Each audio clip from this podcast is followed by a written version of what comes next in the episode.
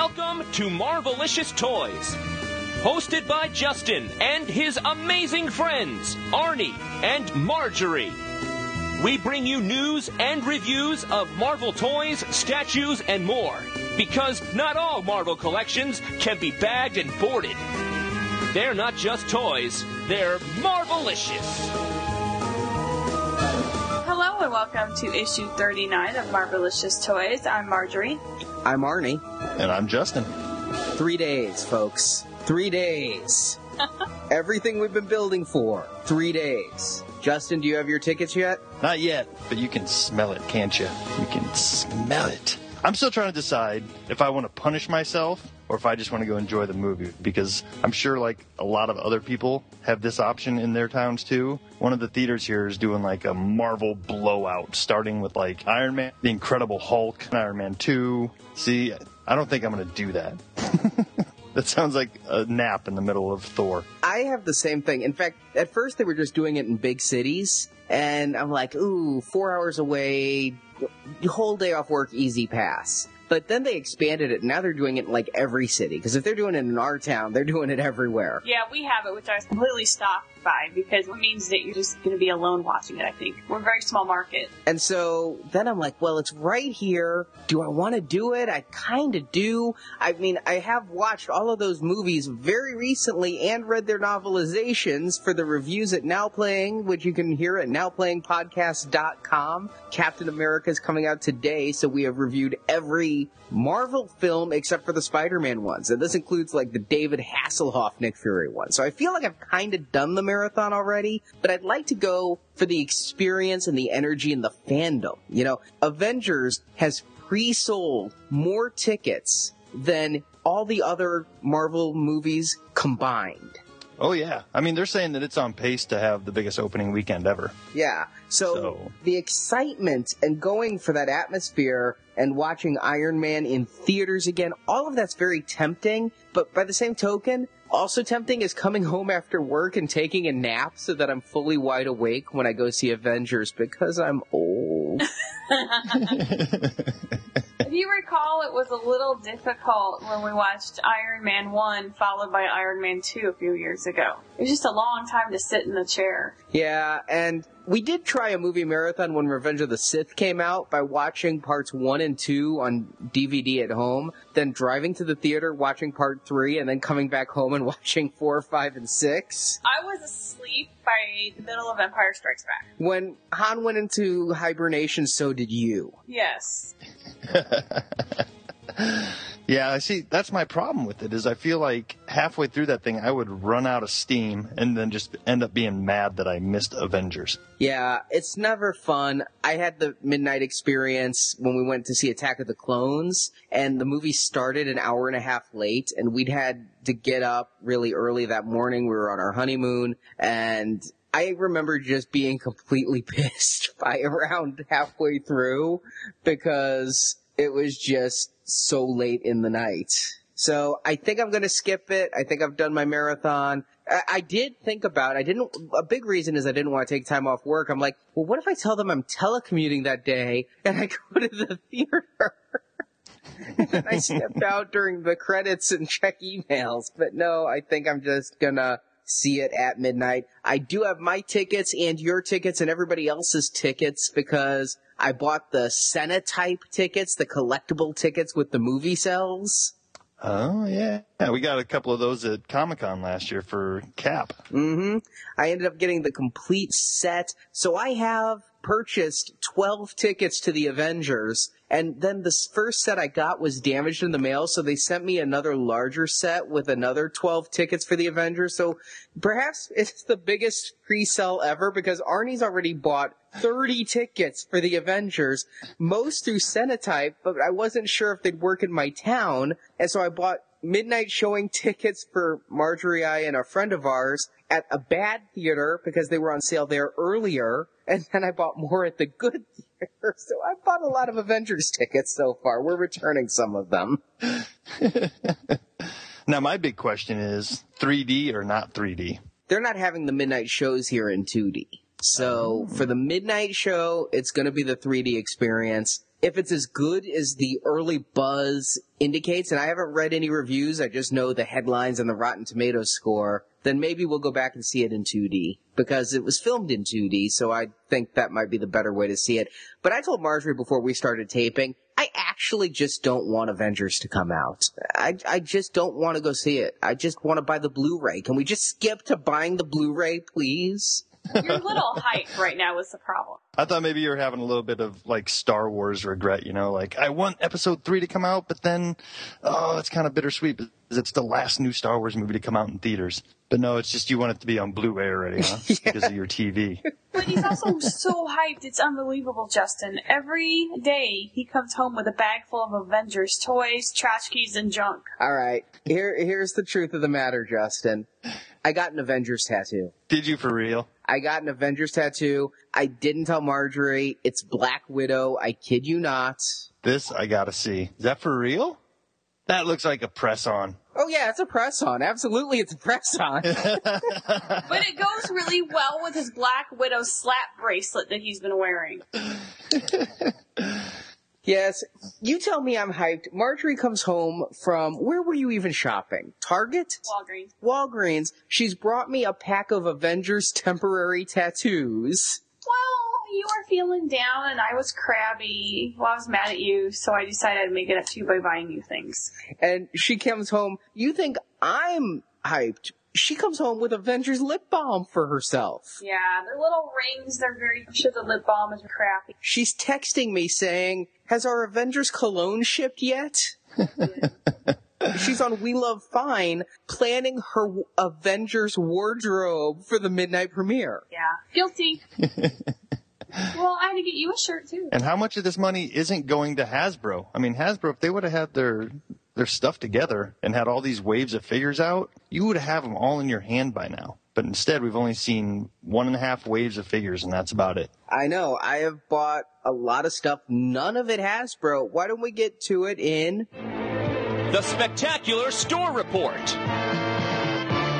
There are so many Avengers items everywhere, and we have predicted this. We had said that there were going to be a lot of Avengers items, but even I was not expecting the multi-merchandise onslaught, the likes of which I don't think I've seen since the Phantom Menace in 99. Whoa. Walgreens has a whole display of Avengers things. Don't you find that odd? Walgreens. Yeah, that's a little out of the norm. Honestly, we went to St. Louis this past weekend shopping, and Disney Store, well, you might expect it. Disney owns Marvel. Yeah, but we walked into the Disney Store, and I'm wearing a Tokidoki Captain America shirt, and this guy at the Disney Store hands me an Avengers thing. He's like, hey, here you go. You're an Avengers fan. I'm like, how did you know? She was like one of those employees that says, hi, my name is Steve, and keeps wondering why everyone knows his name is Steve. Yeah. But he gave us the tip that their store is full on Avengers in a few days. Yeah, the Monday before the movie came out, the store was going to really hit hard with Avengers stuff. But Old Navy, you walk past Old Navy, in the front, a huge Marvel shirt display. Hot Topic, you walk just past the front of Hot Topic, a huge Avengers display. I mean, Toys R Us made, of course, the front of the store Avengers, which I fully expected. What I didn't expect to be included with the toys, though, which it does also include a good selection of Iron Man 2 toys, in case you're missing any, Justin, at full price, but still. Actually, over full price now. They've moved them up to $9.99. Yeah, so, but in addition to Iron Man 2 and Avengers toys and all that, I mean, there's all kinds of sports gear, basketball hoops, baseball mats, Nerf football, swimwear, like padded outfits for little kids to wear that are like life vests in the shape of like a Captain America shirt, and the foam is in the form of abs. It truly is Spaceballs the flamethrower out there, I'm telling you. It is just absolutely nuts. The body wash. Toys R Us is selling Avengers body wash. I saw that. Well, it depends on who it scented after. I thought about getting it, too, but I thought better of it after a while. Why didn't you? Because it actually, after you look at it a little bit, it's a really lame attempt at merchandising, because it's just a squarish bottle of gel, and it just says Avengers on it. I don't remember seeing any character art or anything on it. It seemed pretty plain Jane. There was no character art on it, but there were 4 different flavors for 4 different Avengers. That display, I gotta say, I'm sure it's different from Toys R Us to Toys R Us, but at the bigger Toys R Us around me, they have an impressive display. It stretches the width of an entire setup. In the middle is the movie poster art, and each one of the cutouts of the characters is an individual cutout. So whoever's lucky enough to take that down can have some really cool 8-foot-tall Iron Man, Captain America, Thor, and all of them. There's a Black Widow there, so if you're friends with your Toys R Us manager and want to put a word in for me. Mm-hmm. Are you serious? You have some issues, baby. Bigger than life size.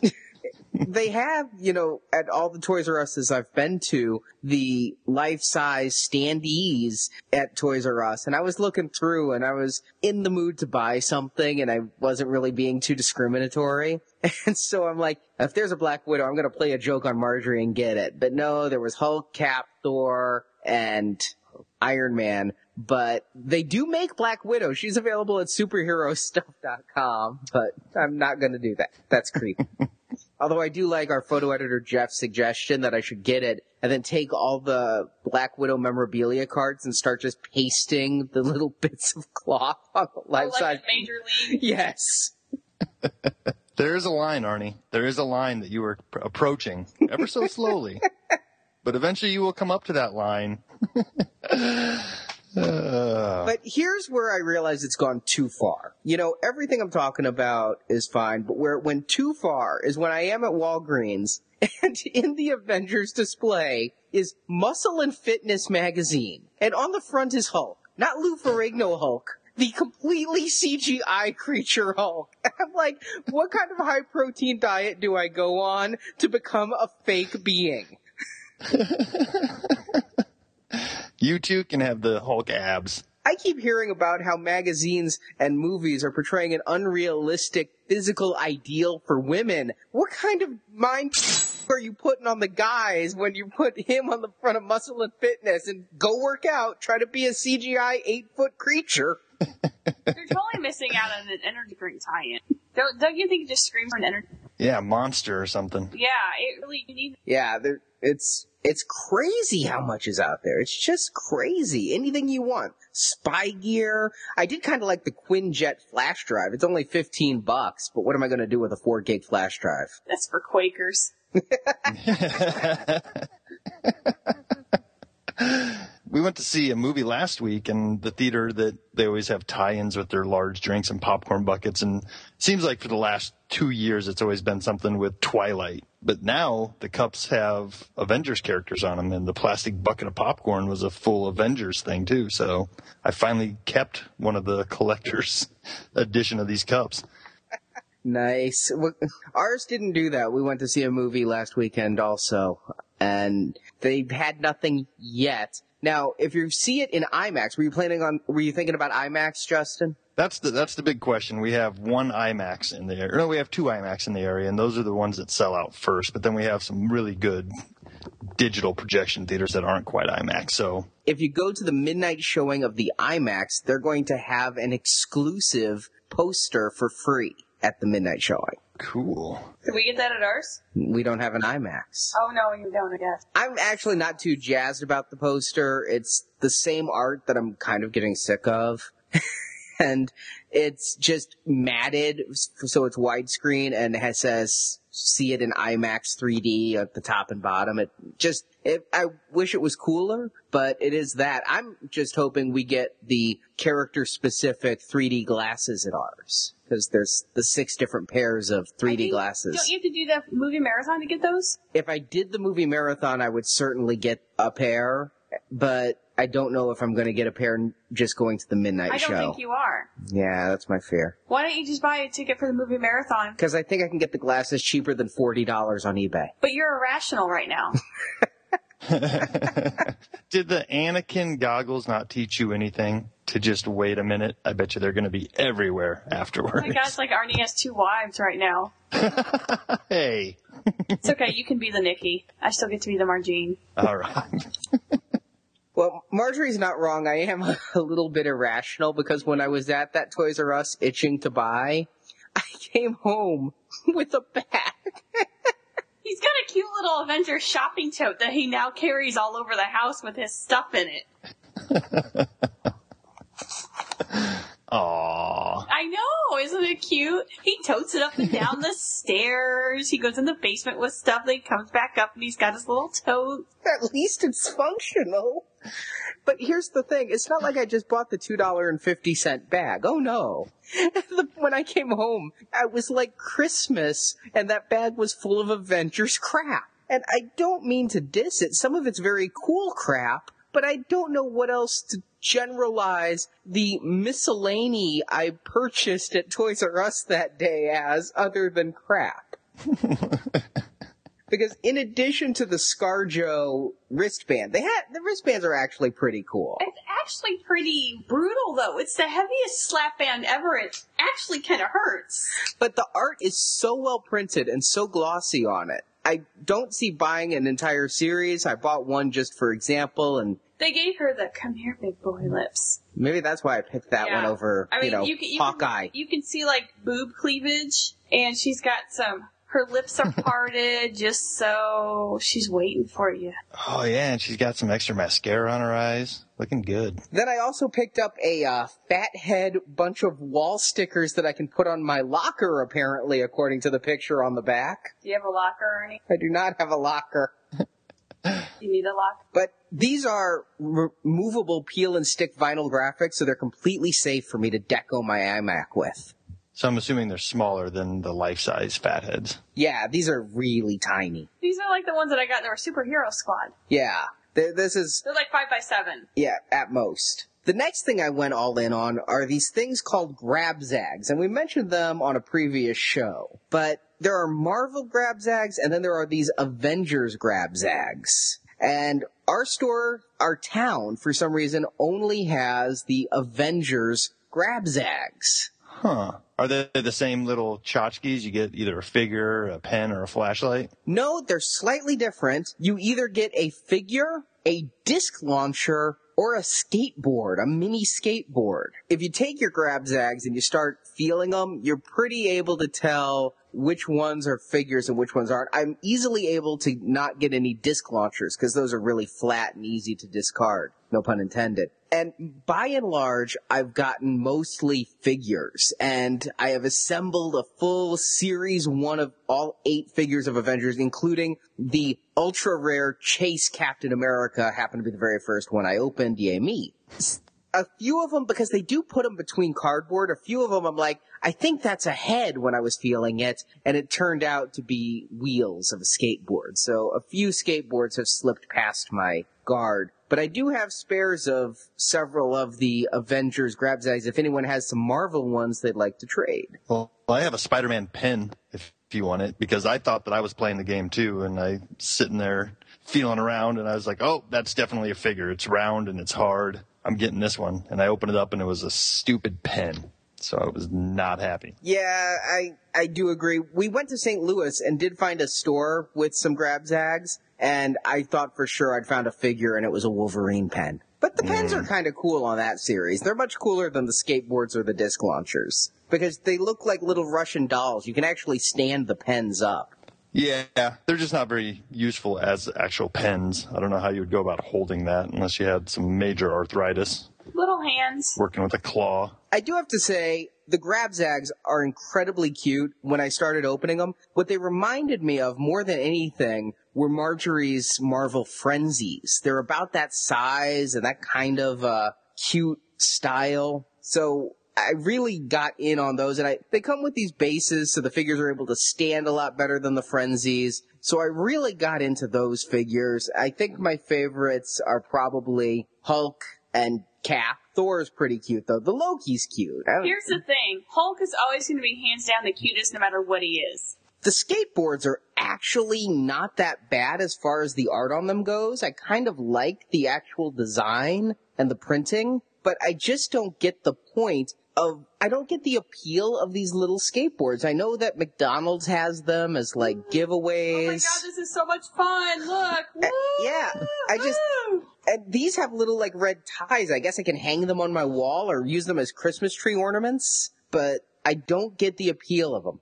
Yeah, those look a little cheap. Like the other ones that they have, like the Tech Deck ones, those are actually just like miniaturized skateboards. You know, they have art on the bottom and actual grip tape on the top. These look like they're clear plastic with art shimmied in between the clear plastic. That's exactly what they are. That is exactly what they are. And the art that they're using is the same art you've seen everywhere else, just cropped to skateboard sizes.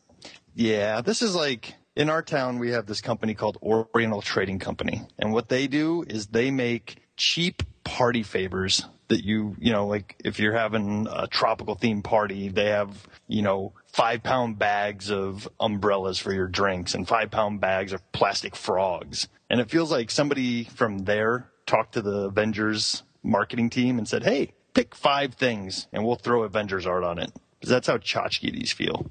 Except for the figures. Yeah, the figures are very cool. I definitely recommend these figures, but the rest of it, I have no desire to have any of it. I photographed the skateboards I got for our site, and if anyone has some Marvel grab zags they want to trade for some Avengers skateboards, I will even part with Black Widow. Oh, snap.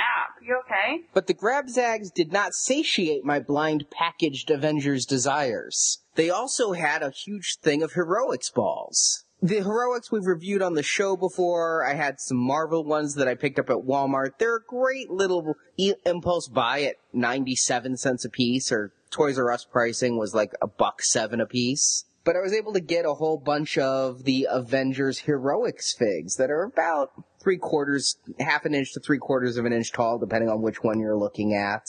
And these are, again, fun little figures. I have to say there's not a whole lot about the figures that makes them Avengers the movie versus Avengers the comic.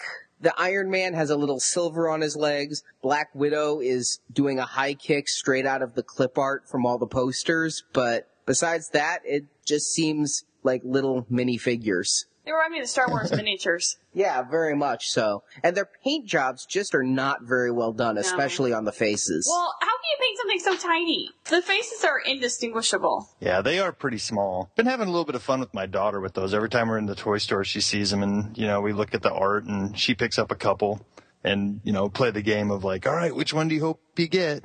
And she's looking for a Hulk. She wants Hulk really bad. Aww. And the last 3 times we've gone, we get 2 or 3 at a time. And the first time we got 2 Spider-Man and a Wolverine. The second time we got 2 Wolverines and a Spider-Man. And third time we got 3 Spider-Men. So Spider-Man. Phil Spider-Man.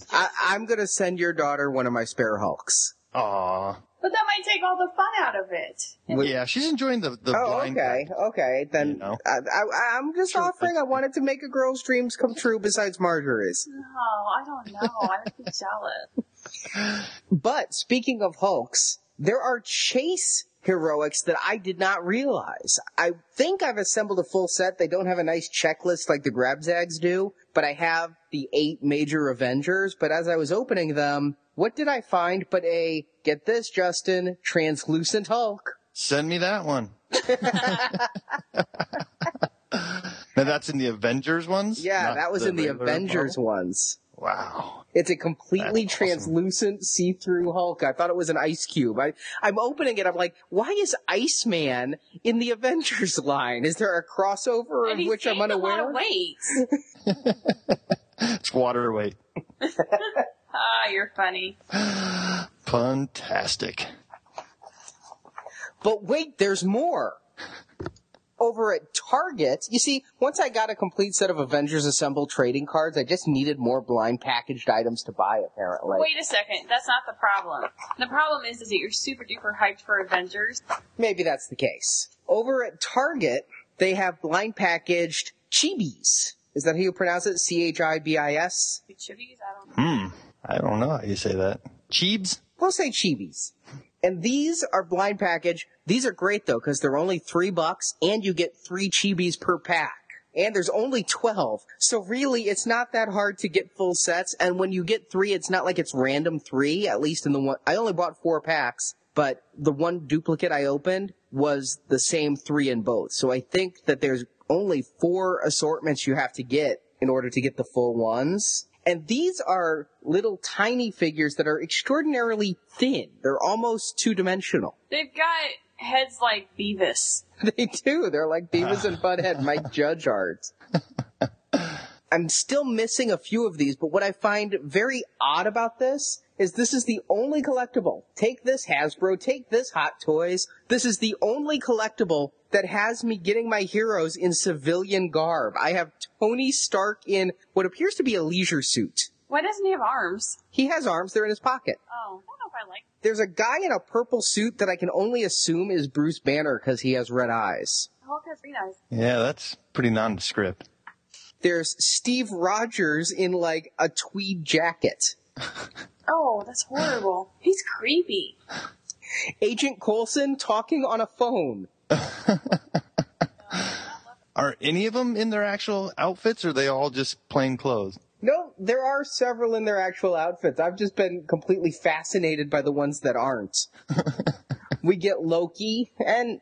That's kind of cute. Nick Fury, and he kind of looks like maybe something out of the Oblongs or something, or maybe he's a conehead. Thor. All right. Iron Man, I think he sang the Pledge of Allegiance. So these are weird, like, bigger than Squinkies, hard plastic. I've never heard of them before. I wonder if they have other properties or if they have their own line of little dudes. Little dudes. Well, chibi is a Japanese slang word meaning short person or small child. So, Marjorie, your new nickname is Chibi. And your new name is Single. Oh. Yeah, it is a toy line of Japanese toys. They apparently have all kinds of little anime characters and things. Just goes to show that the Avengers is on everything. Now our podcast enhancer, Barrett, got some chibis with his son, Pharaoh, and they left us this voicemail. Hey, everybody, it's Barrett, and I'm here with my son, Pharaoh, and Pharaoh's 7 years old, and we opened a pack of these Avengers chibis, and I think they're pronounced chibis. So, Pharaoh, how you doing? Good. And so we opened up these chibis. What do you think about the art on the package here? I mean, it really adds the detail. I mean, it looks exactly like it did in the movie, just doper.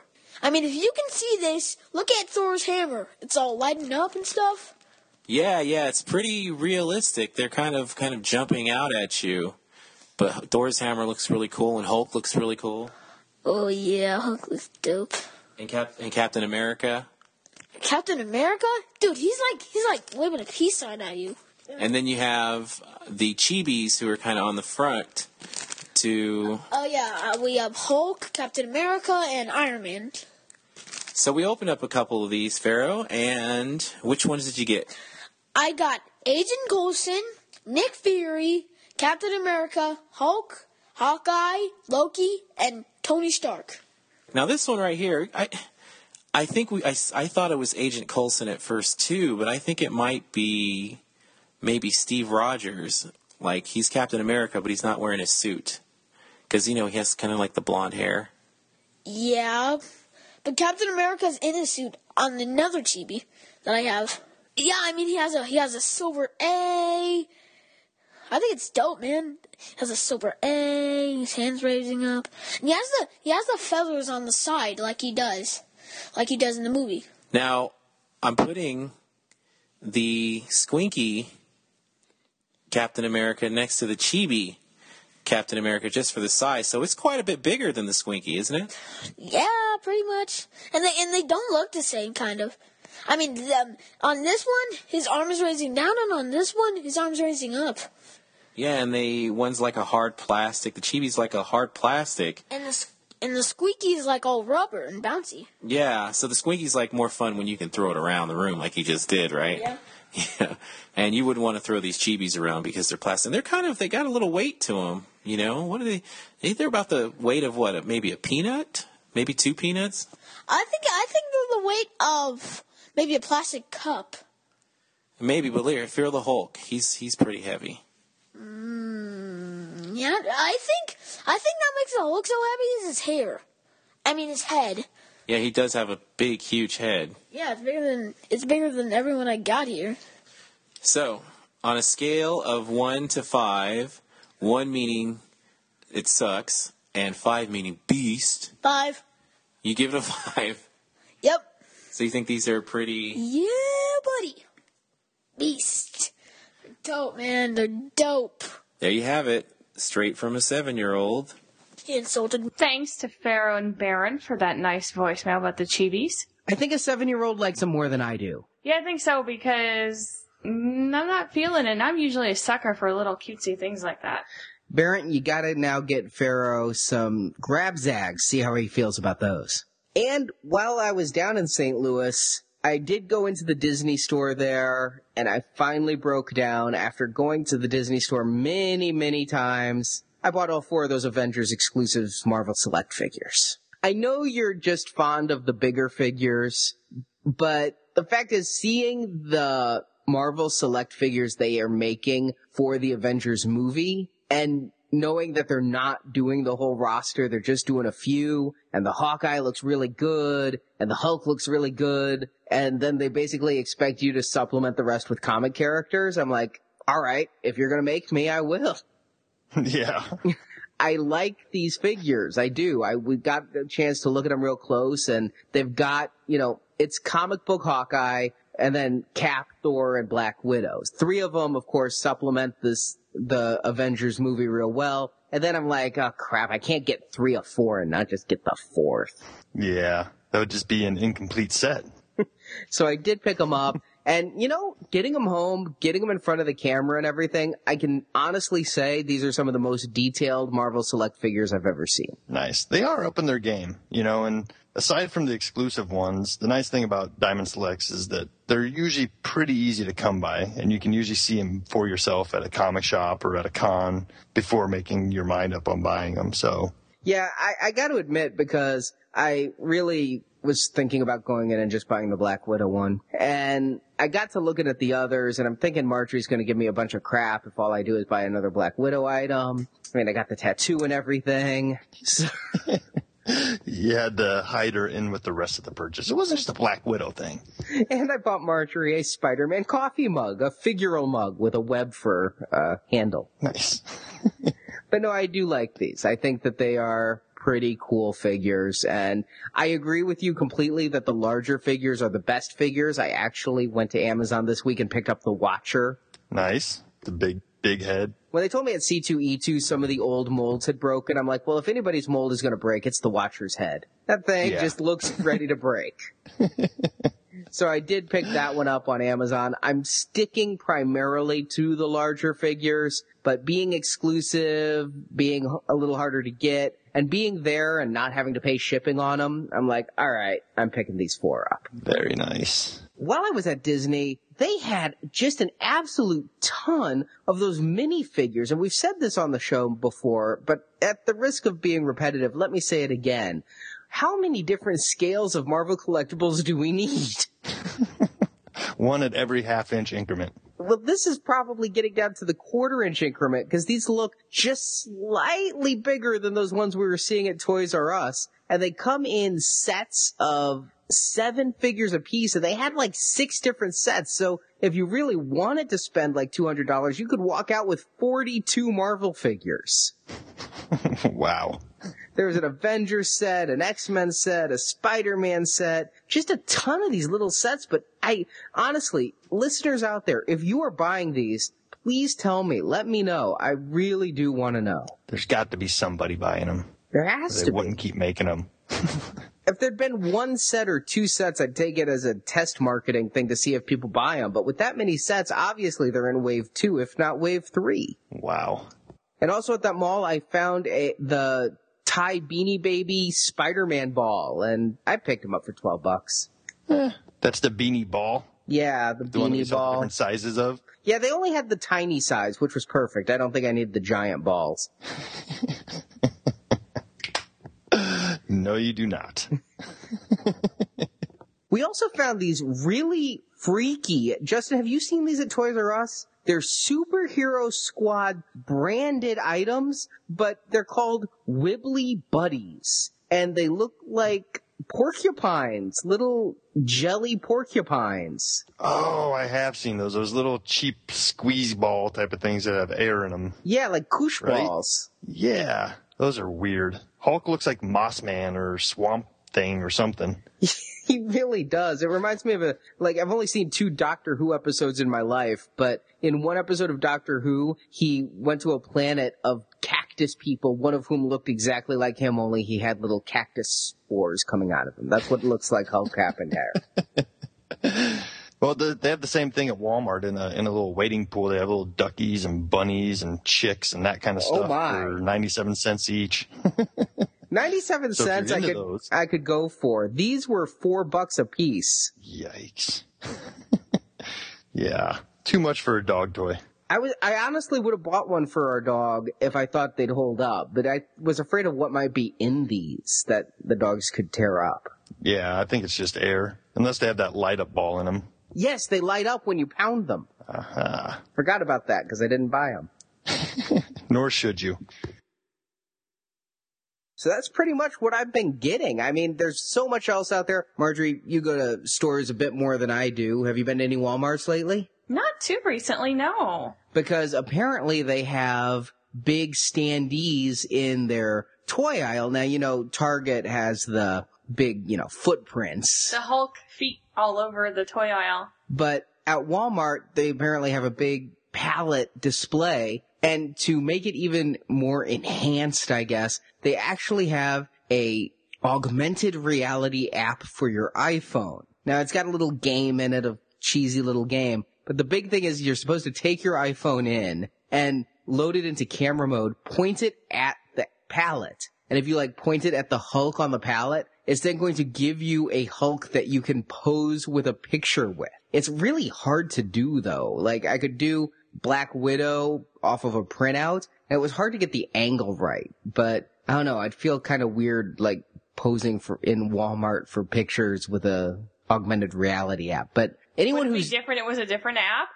You know what I'm saying? Posing for pictures at Walmart at all is kind of weird. But I want listeners to send us their photos. If you get an augmented reality photo of you at Walmart in front of this pallet with one of the characters, send it in and we will put it on our Facebook page and our website. Send it to show@marvelicioustoys.com. I want to see what you can do. Anyone who sends in a picture will be entered into a drawing where you will get to win a Gamma Smash Hulk figure and a couple random... We'll load you up. Yeah, we'll get you a box full of some swag. Maybe I'll send you Arnie. So we'll need those pictures by May 15th. Send them in. There's a board game, which we've talked about actually getting. Yeah, some of the Lego sets are hitting out there. I've seen at Target, we talked about, they had the Hulk figure type of Bionicle one out, and there was the smaller set where you could build the Captain America motorcycle. Then I also saw at Walmart, they had a couple of the packs that are just X-Men related. They had the helicopter that came with Deadpool and Magneto and Wolverine, which looked pretty cool. I plan on actually breaking down on these. I wanted the minifigures, and Marjorie and I had been going back and forth because you want the minifigures as well. And the ones Lego gave us, it's honestly, when we were at Toy Fair, Lego gave us 2 exclusive minifigs for Marvel, and it's really like that dealer saying, here, have a free gift. The first one's on me. Because now all I want are the minifigures. I really don't want the sets. And so we're like, well, we go to a lot of cons, and at cons you can find Lego people, pretty cheap, maybe 10 a piece, which is cheaper than the sets. And you could eBay some of the figures. I was really thinking about it. But what hit me where I live is Lego's doing 2 promotions. One is this coming weekend, Avengers weekend for May the 4th weekend, where they have an exclusive Star Wars mini if you have a purchase of $50 or more. And then the weekend after that, there's an exclusive, different than comes in the package, Hulk minifigure, which is much more smaller scale. And it reminds me of, if they made a Lego figure of the Lou Ferrigno Hulk. And that's also with a purchase. So I'm like, screw it. I'm just going to get these Avengers and Marvel Lego sets just so I can get these two exclusive minifigs and call it a day. Yeah, that's the way to go about it. They don't gouge on their side either. I mean, their prices are pretty well set. But here's what happened. We're driving in the car in St. Louis, and R&D says, oh, we got to go to the Lego store next week because if you buy it $75 worth of Marvel Legos, you get a free TC-14. And for those of you who don't know what TC-14 is, it's a protocol droid from Star Wars. So see, Arnie was telling me he needed the free Star Wars droid because he had to buy $75 in Marvel's stuff, which doesn't make any sense. Yeah, she was confused. She's like, why would you have to buy Marvel toys to get TC-14? I thought you were trying to play a trick on me. I kind of was. But yeah, those are hitting. The bobbleheads are hitting at, even my Target had the full set of the Funko regular bobbleheads and the pop vinyls. I easily passed on the non-pop, the just regular style big head bobbleheads. I just don't like them. Because the pop ones are the only cute ones. I just don't wish they didn't bobble. I don't like the bobble. It's creepy. But the pop ones are cool. And again, I'm just having terrible, terrible luck with the paint on the metallic Iron Man. My first one had a scratched up face. Now my second one has a scratched up head and a big splotch on his cheek. It's almost time for a new nickname.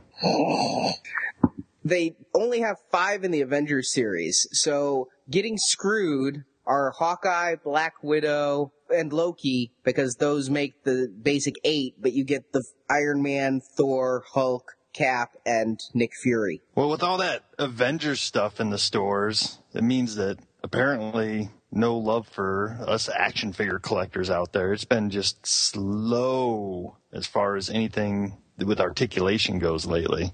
The only thing that I've seen lately, and I think you've seen them now too, was I came across some of the harder to find Avengers figures are shipping to Walmart again in a little bit of better numbers, and I found the unmasked Captain America Steve Rogers figure that was, it's a variant, and it was a little hard to find at first, but now I've been seeing it pop up here and there more and more, so it's just that, it's that Thor that I don't think exists yet without his helmet on that still needs to show up. Yeah, I'm thinking he may be much, again, like that Odin last time, where he came in later waves. I've been looking and noticed I did find finally some new Marvel Universe stuff. I had never seen the last wave of Marvel Universe on pegs until this past weekend. I'd seen Remnants, I'd seen a Daredevil one time and a Storm one time, but I ended up ordering the whole wave on Entertainment Earth, and I finally saw them this weekend, and they still didn't have the Psylocke, but those are starting to ship. And I finally found something you found months ago, Justin, and reviewed on the show,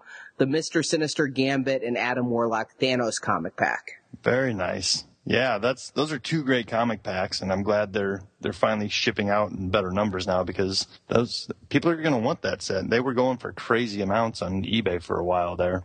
And it's weird how long it took them to get back out there. I mean, I found those before Christmas, and then there hasn't been anything since. Which means hopefully that the new comic packs with the Mandarin and Iron Man and those start to ship soon too, because that's where we're going to get the new Hulk sculpt first, I think, is in the comic packs. And those are slated to be shipping in May or sooner. I may go ahead and pre-order a case. Hasbro seems to be wonky with distribution right now, and Hasbro Toy Shop hasn't even had these new comic packs. I've been kind of stalking Hasbro Toy Shop for some new stuff lately, and nothing. So I'm thinking that those may be, like this Mr. Sinister one, kind of hard to find. Yeah, I hope not, but you never know. But speaking of wonky distribution, I've heard that people are finding Spider-Man movie figures at dollar stores. Now, I'm not sure which dollar store. I don't know if it's Big Lots or Dollar General or Family Dollar. Big Lots is not a dollar store. Family Dollar is not a dollar store. Do you mean like that everything's a dollar? The movie versions of these guys are being found out there, and it's in that weird deluxe scale that's a little bit bigger than a Marvel Legend, but they're in that open packaging. Oh, but yeah. Lizard and Spider-Man. Yeah, you know the series that we got, or we like the Destroyer from the Thor line in? Who I just found this week at Toys R Us, one of. Very nice. Yeah, so for whatever reason, that got out there early and skipped regular channels for now and went right to the bargain bin stores. Wow, I'm not going to go to dollar stores looking. But if you find any, grab them for me, Justin.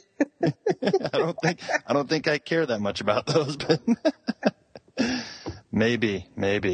Well, with no action figures found in stores, let's go to Sales to Astonish.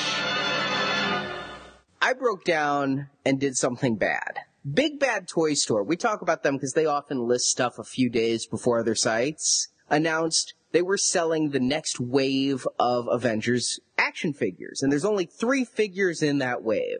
There's Black Widow, movie Hawkeye, and a Skrull. Why a Skrull? I was told by Joss Whedon there's no Skrulls in this movie, but a Skrull. For those 3 figures, guess how much he wanted? Well, since they're not coming out for a while and they seem kind of rare, I'd say about $40. Pretty close, 46. Yeah.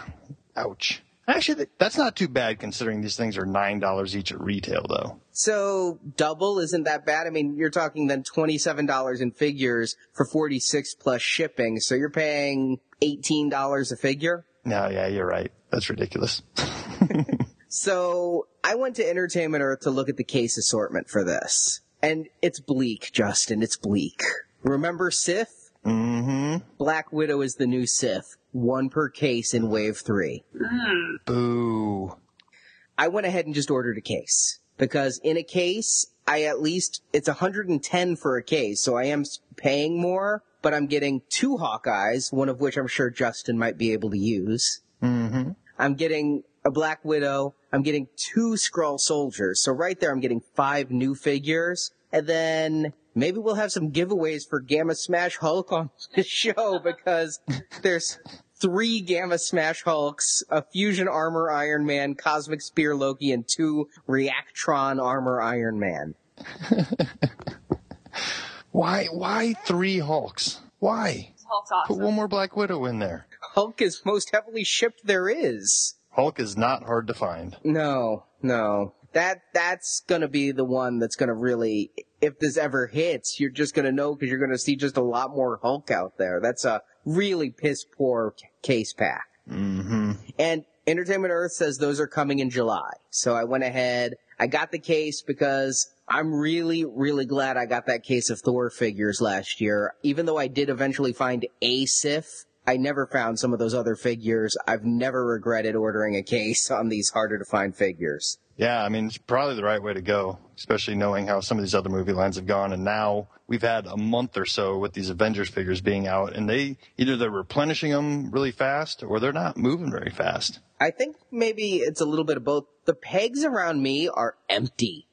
Every time I go, the stores, even Toys R Us, just can't keep Avengers figures in stock. I think that when the quarterly report comes out for Hasbro, we're going to see Avengers did pretty well for them. Or maybe they're just not shipping anything. I don't know.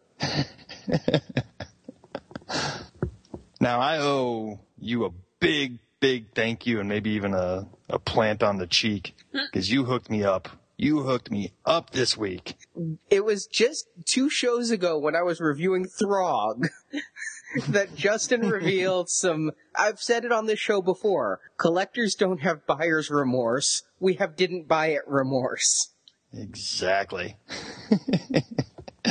And what do I get in my email box the other day? But Arnie saying, okay, it's not for sure, but there's a possibility that I might be able to get a Squirrel Pool for you. And as much as you can scream in an email, I think I did.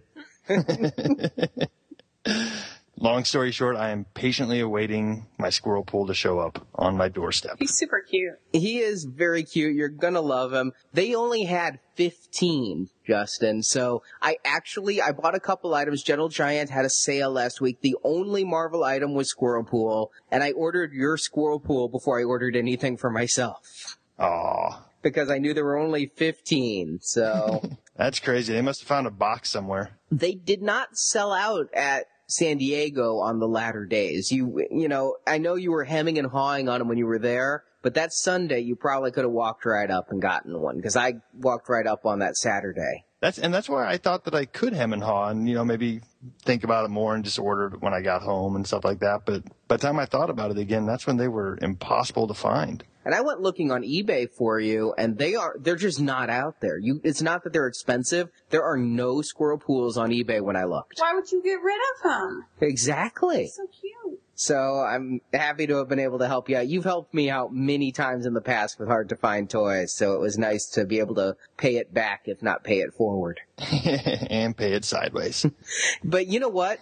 I think Collector's Karma helped me this week, because after getting you the Squirrel Pool, a couple days later, are you familiar with Mondo posters? Oh, yeah. I kind of know about these. Cool style. I kind of know of them. They did some Star Wars ones when I first became aware. They're doing some Avengers ones, and I looked at the early ones, and I'm like, wow, I don't even like the Black Widow one. It looked like the Fright Night 2 VHS box. I was like, you know, that old, like, art you'd see in hair salons in the 80s. Yeah, well, it's basically like 60s spy movie type of art is what the feeling is supposed to invoke. I just saw a real easy pass, but I was reading Marvel.com last Wednesday night, and I'm showing Marjorie, because I am a little hyped. So, Marjorie, I am id, and you are superego. Uh-huh. So, when I see something, I usually run it by her to make sure, is this really nice, or am I just really hyped? And so I turned to her, and I'm like, Marjorie, look at this Mondo Hulk poster. I think I really like it. And I've never really liked Mondo art before. And she's like, that's really cool. And so is that Iron Man. And so I'm like, well, I think I'm going to give it a shot. Now, Mondo posters, they only make a couple hundred of them. And they don't tell you when they're going on sale. You just have to follow them on Twitter. And they announce on Twitter when they're up. And they sell out in minutes, and I'm talking single-digit minutes. The Hulk and Captain America sold out in 4 minutes. Wow. No, I got the tweet that it was on sale. I went to log in or click on their homepage to buy it, and then the tweet came through, it was sold out. There's no leeway there. I got both. Nice. The Cap one is by far and away my favorite. That one is just super cool and super stylistic and simple. The Hulk is a little busy for my taste in that style, but still cool artwork. See, for me, I actually like the busyness of the Hulk more than the simplicity of the Cap. And what happened was it was crazy. Their site was crashing. It was so slow. And Hulk was the only one there first. And I'm like, well, I'm not going to dick around and wait for Cap to show up. I'm just going to get Hulk because that was the one that drew me first. The browser window started to time out, so I opened a second browser window so I could log in on one window while proceeding through the cart on the other window. And while I was checking out in one window, the Captain America came up in the other window. In one window, I had already pushed complete order. So I'm on like the last stage of checkout. And on the second window, I hit add to cart for Captain America, thinking I can start a second checkout process. The first window comes up and says checkout complete, and I got both. It had somehow snuck it in the cookie under the wire. Oh, nice. So that, I feel, is the collecting karma gods smiling upon me. Well deserved. Now that I'm the cooler, these will be the first Mondo posters ever to devalue on eBay. Because I looked, even the ones I don't like are selling for $300 to $500. Whoa. Yeah, they retail at $45. That's absolutely nuts. When you have a big fan base and edition sizes in the 200 to 300, that's what happens. Especially with Avengers hype at its peak. The Hulk one's already going for $71. That's almost double. Wow. And speaking of good collecting karma, also, and I mentioned this on our Facebook and Twitter feeds, so you should follow us there, we talked last year at New York Comic Con about Geekbox Display. Uh-huh. And I told you just to buy. Back then you told me to buy, and you told me you were going to buy me some, and we were really looking at them, and I really wanted them for my Hot Toys primarily. While I think they'd be great for Marvel Universe, Marvel Legends, and they'll custom make you anything. And if you didn't listen to that show, this guy made a Geekbox display of Marvel figures presented to Joss Whedon at the wrap party for Avengers. He was contracted to do it. He didn't just, like, show up with it. He was hired to make this kick-ass diorama of figures that Joss Whedon has in his office. So he's a hell of an artisan. And the only reason I didn't is because I didn't have any place to hang them yet. Well, he's moving warehouses and marked his Geekbox displays down crazy low. The Hot Toy scale Hall of Armor that has room for 4 Iron Man in the Hall of Armor, and then you could put like 3 or 4 more Hot Toys in front of it. Normally $600, $250. So once again, I said buy. Yeah, you were really tempting me. Yeah, I was He had two in stock. And so I'm like, I'm getting one. And I felt, Justin, that I couldn't sleep at night if I didn't give you a heads up on the second one. I mean. Yeah. And you gave me a couple of sleepless nights of knowing that I passed on it. You gotta draw the line somewhere. Yeah. That's going to be awesome. The way I explained it to Justin when we were going back and forth is we know Hot Toys is coming out with Hall of Armor bases. And we know Hot Toys doesn't sell anything cheap. So if those bases come out and they're $75 a piece, then you're going to spend $300 on bases for 4 Hot Toys. And this box is only $250 and is far more unique and cool. And God knows I've got enough Iron Man. I can put, 4 in this geek box and still put some more Hot Toys in their official ones. Which I want to point out, though, that you blamed Justin and me for the Iron Man issue. Yeah, at C2E2, after we recorded our report, we met a listener who loves Marvelicious Toys. It was so cool to meet a Marvelicious Toys listener. And he said, my wife blames you, Arnie, for all my Hot Toys expenditures. And I said, well, really, it's Marjorie's fault. And Marjorie's like, me? I said, you're right. It's not you, dear. First of all, I have to drive home with her. But second of all, I realized it's Justin's fault for telling Marjorie to buy me that first hot toy. Oh, passing the buck right down the line. Right down the line. See, I recognized inside myself a little bit of a quirk that I know if I just stay away from it, I should be all right. Because I knew if I got that geek box, I'd be sitting there looking at it, and there'd be 2, maybe 3 blank spots in it. And I just couldn't stand looking at it that way. So I'd have to go back and try to fill in those holes and pay twice retail for some of the other ones I missed just to fill that box out. So what's the lesson we've learned here, Justin? I don't know. The lesson is you buy Hot Toys when they're pre-ordered because otherwise they go up in price. Don't hesitate on Hot Toys. And really, you could have gotten, it's still up for pre-order over at Sideshow, the second version of the Mark I armor. So you could have gotten that. And very recently, they shipped the second version of the Mark II armor. And they still have some of those in stock as well. So you could have gotten at retail Mark I, Mark II, and then done War Machine and Mark VI. Yep. Stop talking me into it. But that said, that goes from a $250 expenditure way, way higher. Mm-hmm. But you know that Mark VII's calling you. You know it's like the sugar plum fairy in your head at night is actually a Mark VII hot toy. I know. I can just imagine little Iron Man dancing. The sugar plum fairy dances the Iron Man suit. Maybe there's some subliminal advertising going on in our Fiverr songs that I'm not aware of. Arnie, are you sweetening those? It's not like he owns Stockling. Well, he should if they ever go public.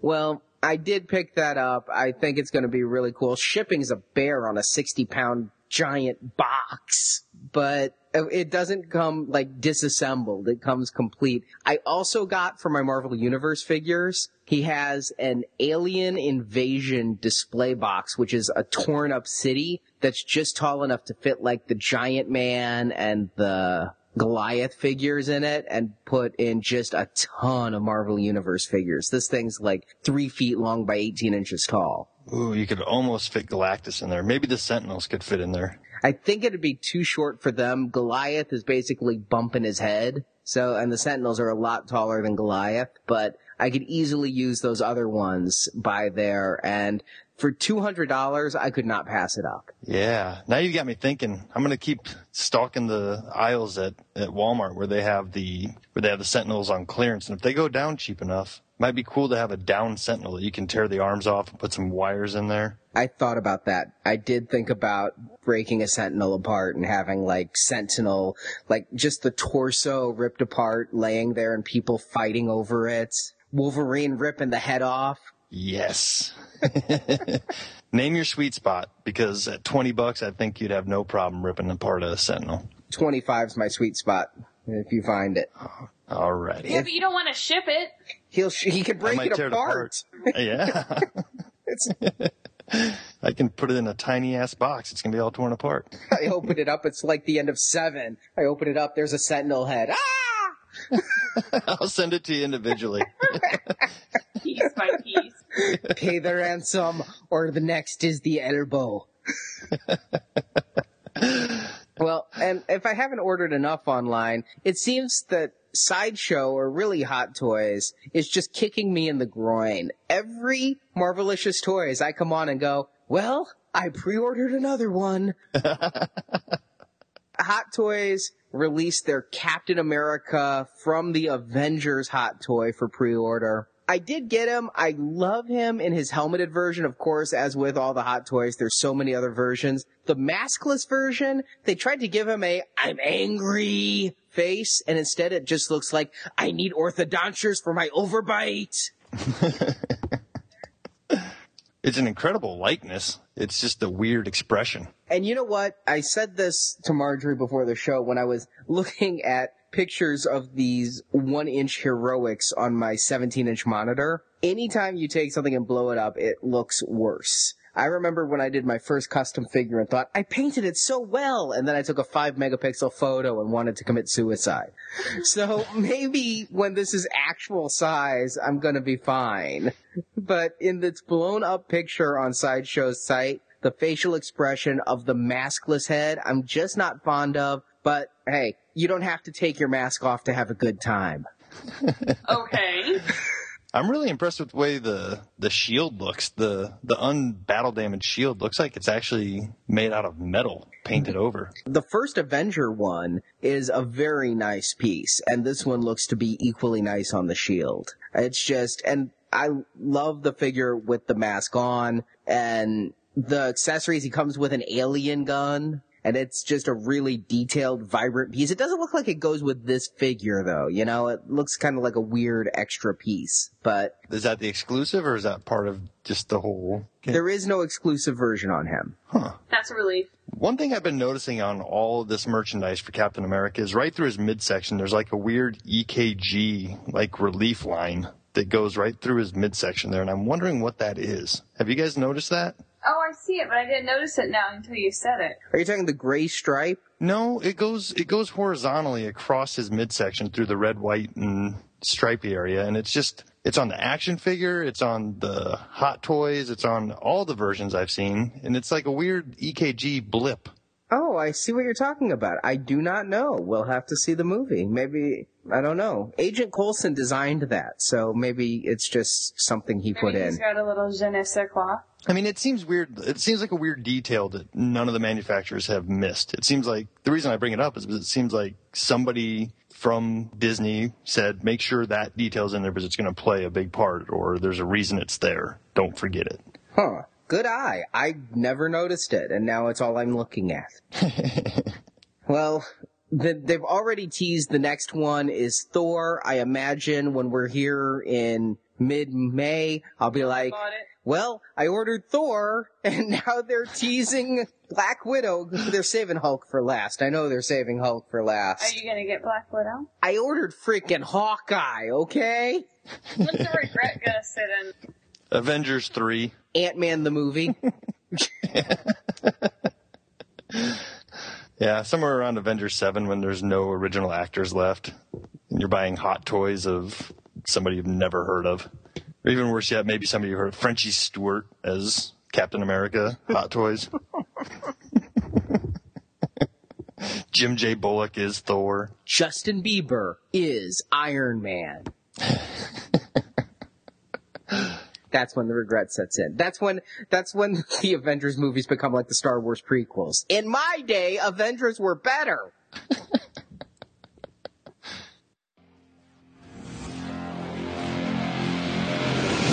You're here with a mission, sir? I am.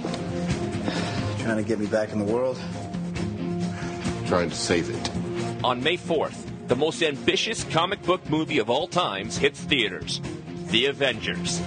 You think you're the only superhero in the world? You become part of a bigger universe. You just don't know it yet. I'm here to talk to you about the Avenger Initiative. Now you can join Arnie, Jacob, and Stuart each week at NowPlayingPodcast.com as they watch and review all the Marvel films. Guys, I'm bringing the party to you. Iron Man. Yeah, I can fly. Captain America. I've knocked that Adolf Hitler over 200 times. Thor. You're big. Fought bigger. the Incredible Hulk. Dr. Banner, your work is unparalleled, and I'm a huge fan of the way you lose control and turn into an enormous green rage monster. Ending with a weekend of release review of The Avengers this May. How do we do this? As a team. You can find it all at NowPlayingPodcast.com. Any last words? Hulk! Smash! This just in, news from the web!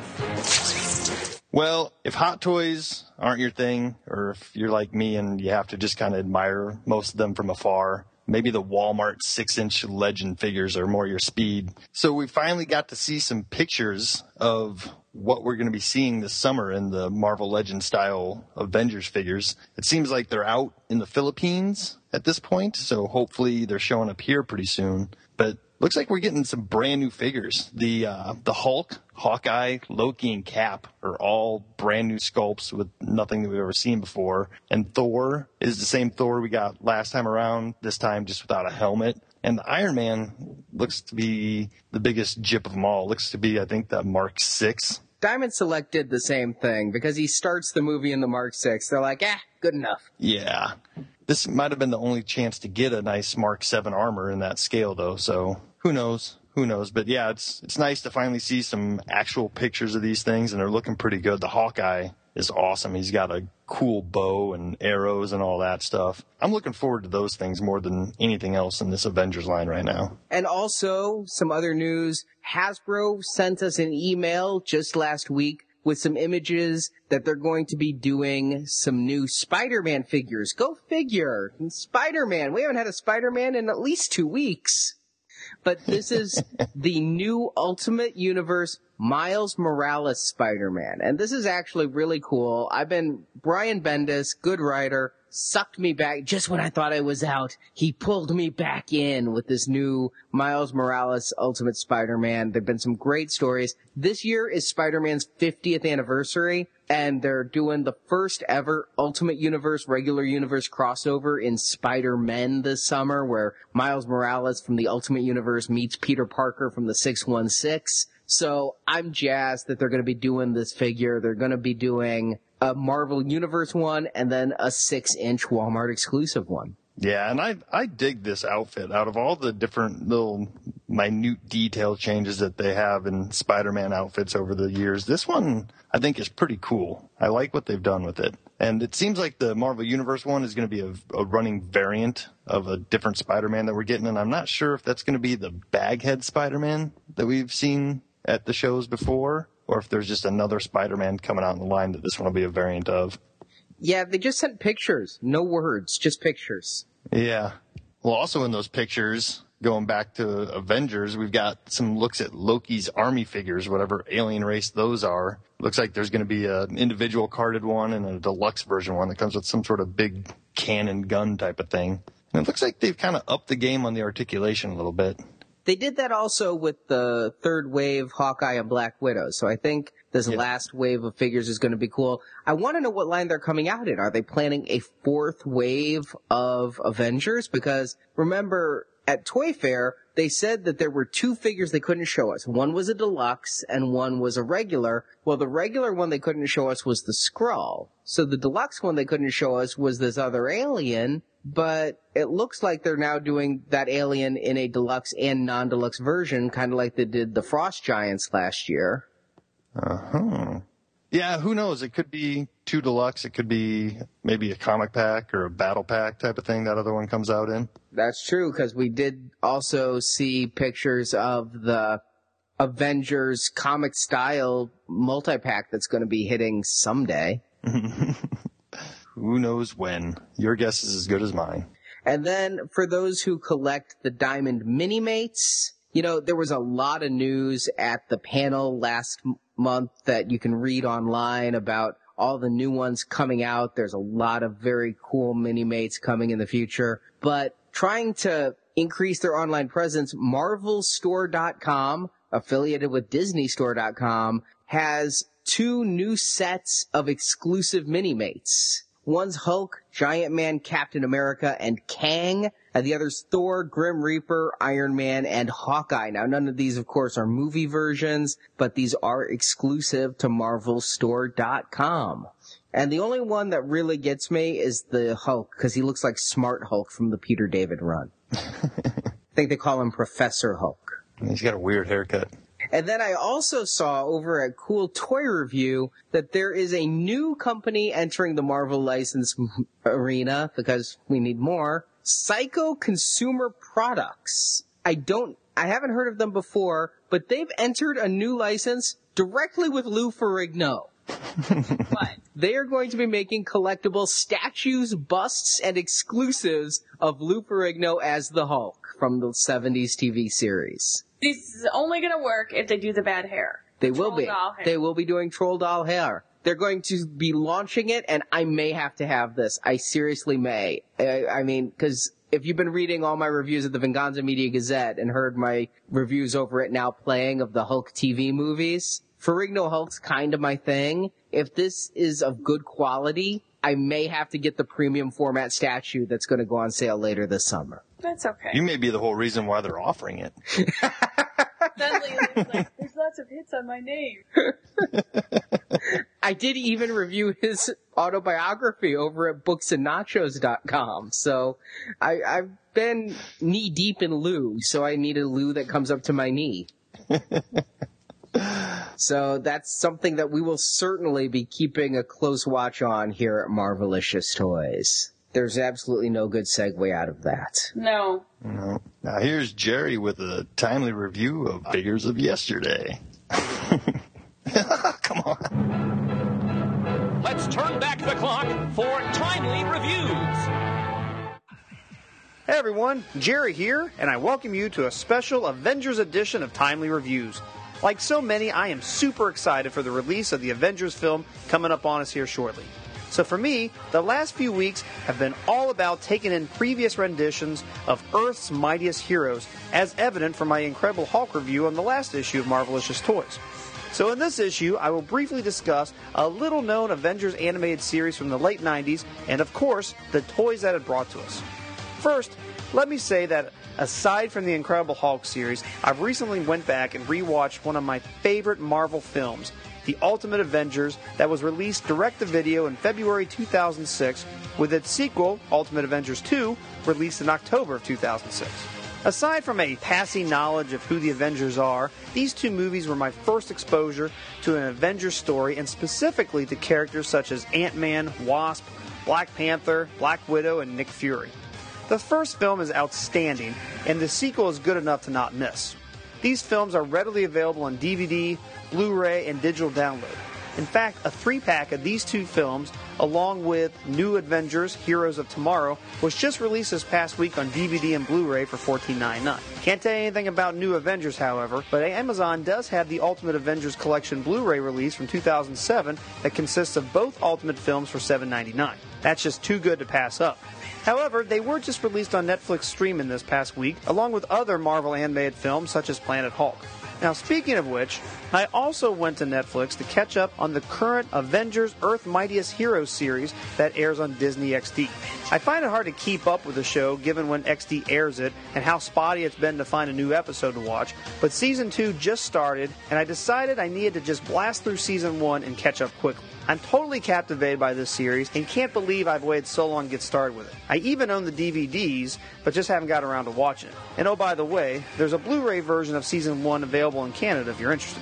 Now, I mention all this as it's pertinent background information as you hear my thoughts regarding the first Avengers animated series that premiered on Fox on October 30th, 1999. The show was called The Avengers United They Stand. The show ran for 13 episodes and was canceled in February 2000. Yes, that probably speaks volumes to how well received the show was, and in fact, some websites I've read have called this the worst Marvel animated series ever. Now, I'm not sure if I'd go that far. I mean, heck, there's still a Silver Surfer show out there that we've yet to talk about.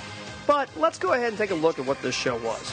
Now first, a little background. One thing to note, in January of 1999, a little show called Batman Beyond began airing on Fox and was a huge hit. For those of you outside the U.S., you may know the show more as Batman of the Future. The show told the story of the next Batman, Terry McGinnis, being trained by Bruce Wayne in the year 2019. Seeing how well received this darker, grittier future tale of Batman was, Fox went forward with two Marvel projects. The first was Spider-Man Unlimited, which featured Peter Parker on Counter-Earth, and the second was Avengers United They Stand. Now, an Avengers cartoon had been in the works since 1997, which would have most likely been a Captain America-centric show. However, Marvel's bankruptcy put the brakes on the project until 1999. It was at this time that the success of Batman Beyond became an influence on what the Avengers series would be. Set approximately 25 years in the future, the Avengers were led by Ant-Man and consisted of a roster that was inspired by an early 80s West Coast Avengers team. This team included Wasp, Tigra, Scarlet Witch, Vision, Falcon, Wonder Man, and Hawkeye. Ant-Man was a co-founder of the Avengers along with Captain America, Thor, and Iron Man. However, Cap, Thor, and Iron Man are not regular characters in the show. Captain America appears in one episode that features Baron Zemo and the Masters of Evil, whereas Iron Man has a most forgettable appearance in a separate episode. Thor was to be in a Season 2 show, but of course that didn't happen. All three of the mainstays are prominently featured in the title sequence, however. Now, the show never really explains why they're not part of the day-to-day activities of the Avengers team, but two appearances by Cap and Iron Man would imply that they have their own missions and things to do and only associate with the Avengers team when the situation calls for it. You know, basically they were the talented lead singers of the band and that decided to go off on their solo careers. You know, typical prima donnas. Interestingly, I wasn't even aware that this show existed until just a few years ago. 1999 was just a bad time to release anything new like this, at least for me. I was such a fan of the X-Men and Spider-Man shows of the mid-90s that when they went off the air, I just didn't want anything new, especially Spider-Man Unlimited, and quite frankly, the Star Wars prequels hit in 1999 and my attention was diverted. Couple this with the fact that I was newly married with a new job and a new house, I just wasn't watching a lot of Saturday morning cartoons. But had I tried Avengers United They Stand in 1999, even I would have been disappointed by the fact that this team didn't feature the likes of Captain America and Iron Man, and I would have quickly given up on it considering that its leader was Ant-Man, who back in the late 90s I couldn't have cared less about. Apparently there were licensing issues that kept these three main characters from being regulars on the show. I don't know what those issues allegedly were. Perhaps they were related to the potential film projects going on at the time, but we know Iron Man had his own series 5 years prior. Interestingly, Hawkeye and Scarlet Witch were characters on that show as they were members of Forceworks who aided Stark. But now is a different story. Given my familiarity with the 2006 direct-to-video films and the current Avengers series, I now know who Ant-Man and Wasp are fairly well, I understand his connection with Ultron, and I have a familiarity of Avenger villains like Kang, Baron Zemo, and the Grim Reaper, all of which make an appearance in this series. Now that said, this show does very little with these characters other than have them appear a time or two. Ultron is the consistent villain of the show and appears in at least half the episodes in some way, shape, or form. But knowing what I know now and naturally being able to fill in the gaps, I find the show enjoyable. I totally understand what the premise is, but it's just not very exciting. There's nothing groundbreaking here, not with the storytelling, character development, or even just with the plain dumb action. What's very obvious to me, though, is that this show very much had the toy line in mind. I'll talk to toys here in a second, but one feature of the show is the drawn-out, armor-up sequence that occurs in every episode. Ant-Man, Wasp, Hawkeye, and Falcon each have armor that they break into before the big battle. The looks of these characters are unlike anything you've ever seen for the Avengers and are almost unrecognizable for Ant-Man and Wasp. Hawkeye's look is completely laughable to begin with, and the addition of the armor doesn't help. The other members, though, had armor for specific situations. They had armor for outer space, for going underwater in an episode that features Namor the Submariner. They even had armor for the jungle, mountains, and cold weather adventures. In 13 short episodes, each character had a minimum of 5 battle armors. I'm speculating, of course, but keep in mind that during this time, in the toy aisles, you had what I called the Batman effect. The Batman animated series was notorious by the countless versions of Batman with an outfit for every occasion. The Iron Man series toy line certainly did this with stealth armor, inferno armor, hologram armor, samurai armor. Well, you get the point. I'm sure there are big hopes of making a dozen Hawkeyes and Ant-Mans with the various repaints of armor, but alas, that wasn't meant to be. Now, I do have to say, this show is poorly written, and sometimes you'll just laugh out loud at some of the lines that are meant to be serious, but just couldn't possibly be taken as such. There are times when you feel like you're watching a show that was created to be 30 minutes, in which they had to go back and remove 8 minutes of dialogue so that they could trim it down for commercials. Key plot points are overlooked, character decisions are at times not called out, and several situations go from being completely hopeless to being resolved in just a matter of seconds without any rhyme or reason. The Avengers' first encounter with Vision, the first couple episodes, is a good example. Vision is at the Avengers' mansion, overwhelming each and every one of them, and even puts Wonder Man in a coma, and then Wasp is suddenly able to just fly by, zap him 2 or 3 times, and he's out of commission. In fact, some of the worst lines from the series come from Hawkeye. Listen to this. Wonder Man's gonna be okay, right? No, Hawkeye. Wonder Man is not okay. He's dying, and I can't do anything about it. Hold it. You're not blaming this on me. Don't forget, Mr. Big Shot Leader, you told me to lay low. Not now, Clint.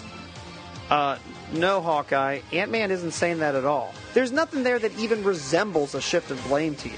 Now, by the way, why in the world do you sound like Wolverine from the X-Men cartoon? Now, interestingly, I was convinced that this was the gentleman who did Wolverine's voice, Cathal Todd. But to my surprise, I found that he was voiced by Chris Potter, who actually did Gambit's voice on the X-Men series. Now, one voice that is unmistakably familiar is that of Tigra, performed by Lenore Zahn, who provided the voice for Rogue on X-Men. So my point to all this is, although the Avengers show is not great by any stretch of the imagination, here and now in 2012, if you're into the Avengers at all, you'll follow along and enjoy some of the good moments the show has to offer. If for no other reason, it has some of the only appearances of characters like Wonder Man, Falcon, and Tigra in animated form. Not counting Superhero Squad, of course. Now, even though, sadly, Wonder Man is in the first episode and not again until the last 2. But the lack of star power is a bit of a bummer, and the plots feel more like they belong in an early 80s cartoon era, not in the late 90s, where other comic-based shows like Spider-Man, X-Men, and Batman have established the ability to create intricate plots and characterizations through clever writing. The show is not currently available on Netflix, nor is it being played on Disney XD. The only way I know to get the show is through iTunes. There was a Region 2 DVD release in 2007, but I've not seen that available anywhere.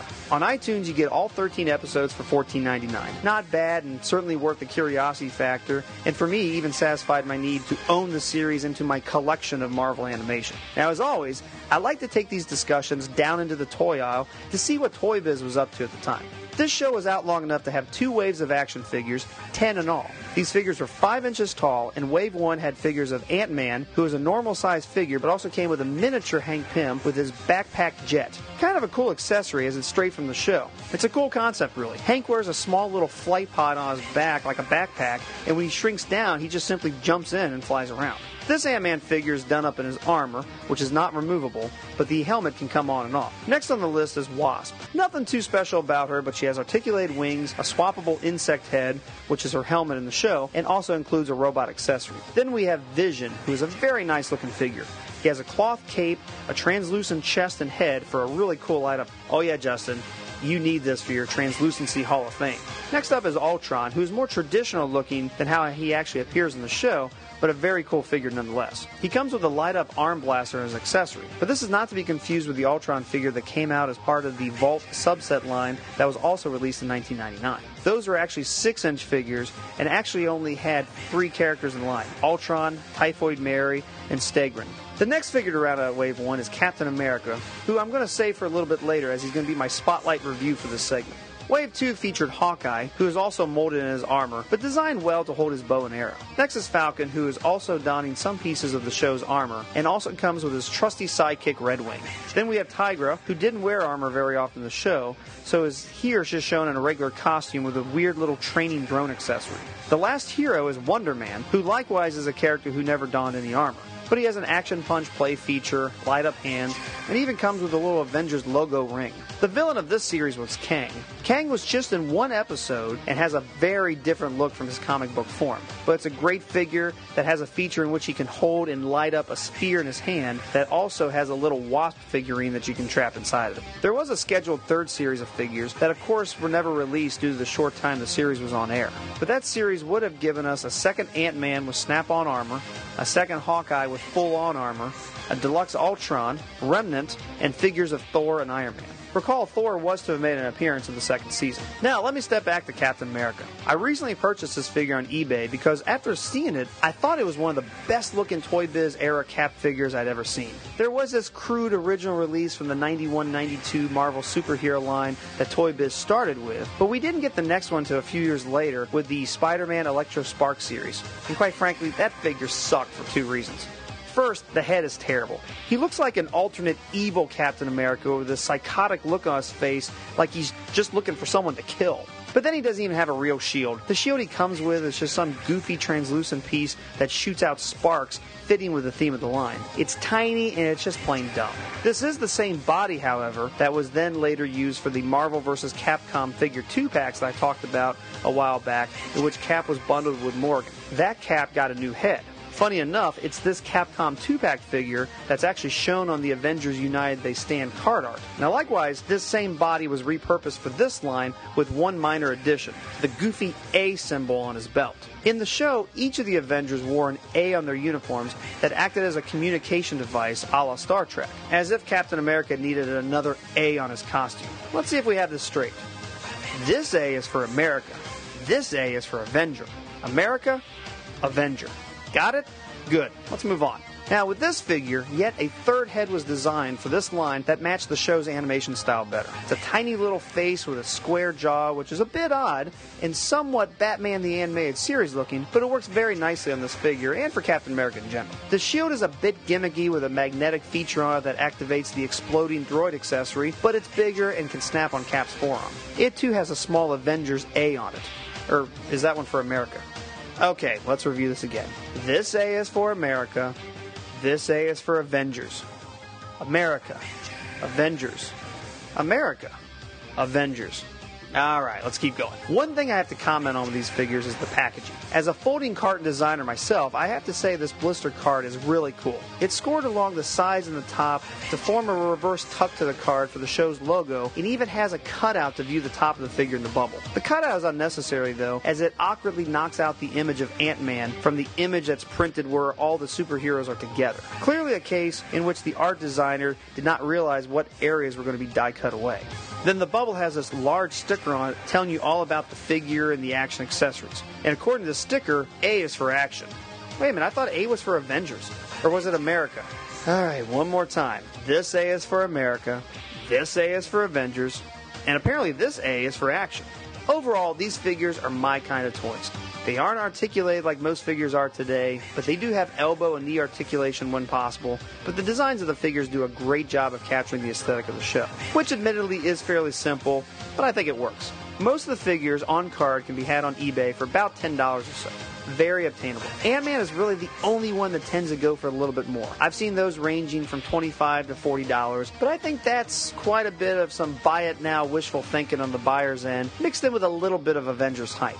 Now, just hold on with him, and I think you'll do better. Now, I recommend this show to any Avengers fan and fans of Marvel Animation. It's actually not bad, and I'd say it's worth $15 on iTunes.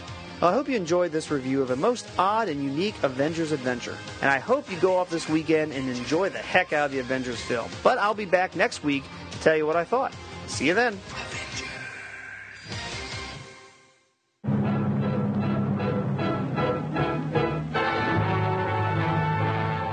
Thank you, Jerry. Next up, as you guys know, I've been reading the novelizations of these Avengers movies as we've been reviewing them over at Now Playing. Now, they didn't make novelizations for Thor, Captain America, or Avengers. I did actually see an Avengers Junior novelization at Target. God dang, did I want to pick that up and spoil the hell out of it. But I didn't. That's troublesome. I wanted to spoil it all over the store. Spoil it right there in the aisle. So the last adult novel that was written was for Iron Man 2. When I got my Iron Man 2 novelization, I was a bit shocked. It looked like the other books in the series I've reviewed so far, but it said by Alexander Irvine.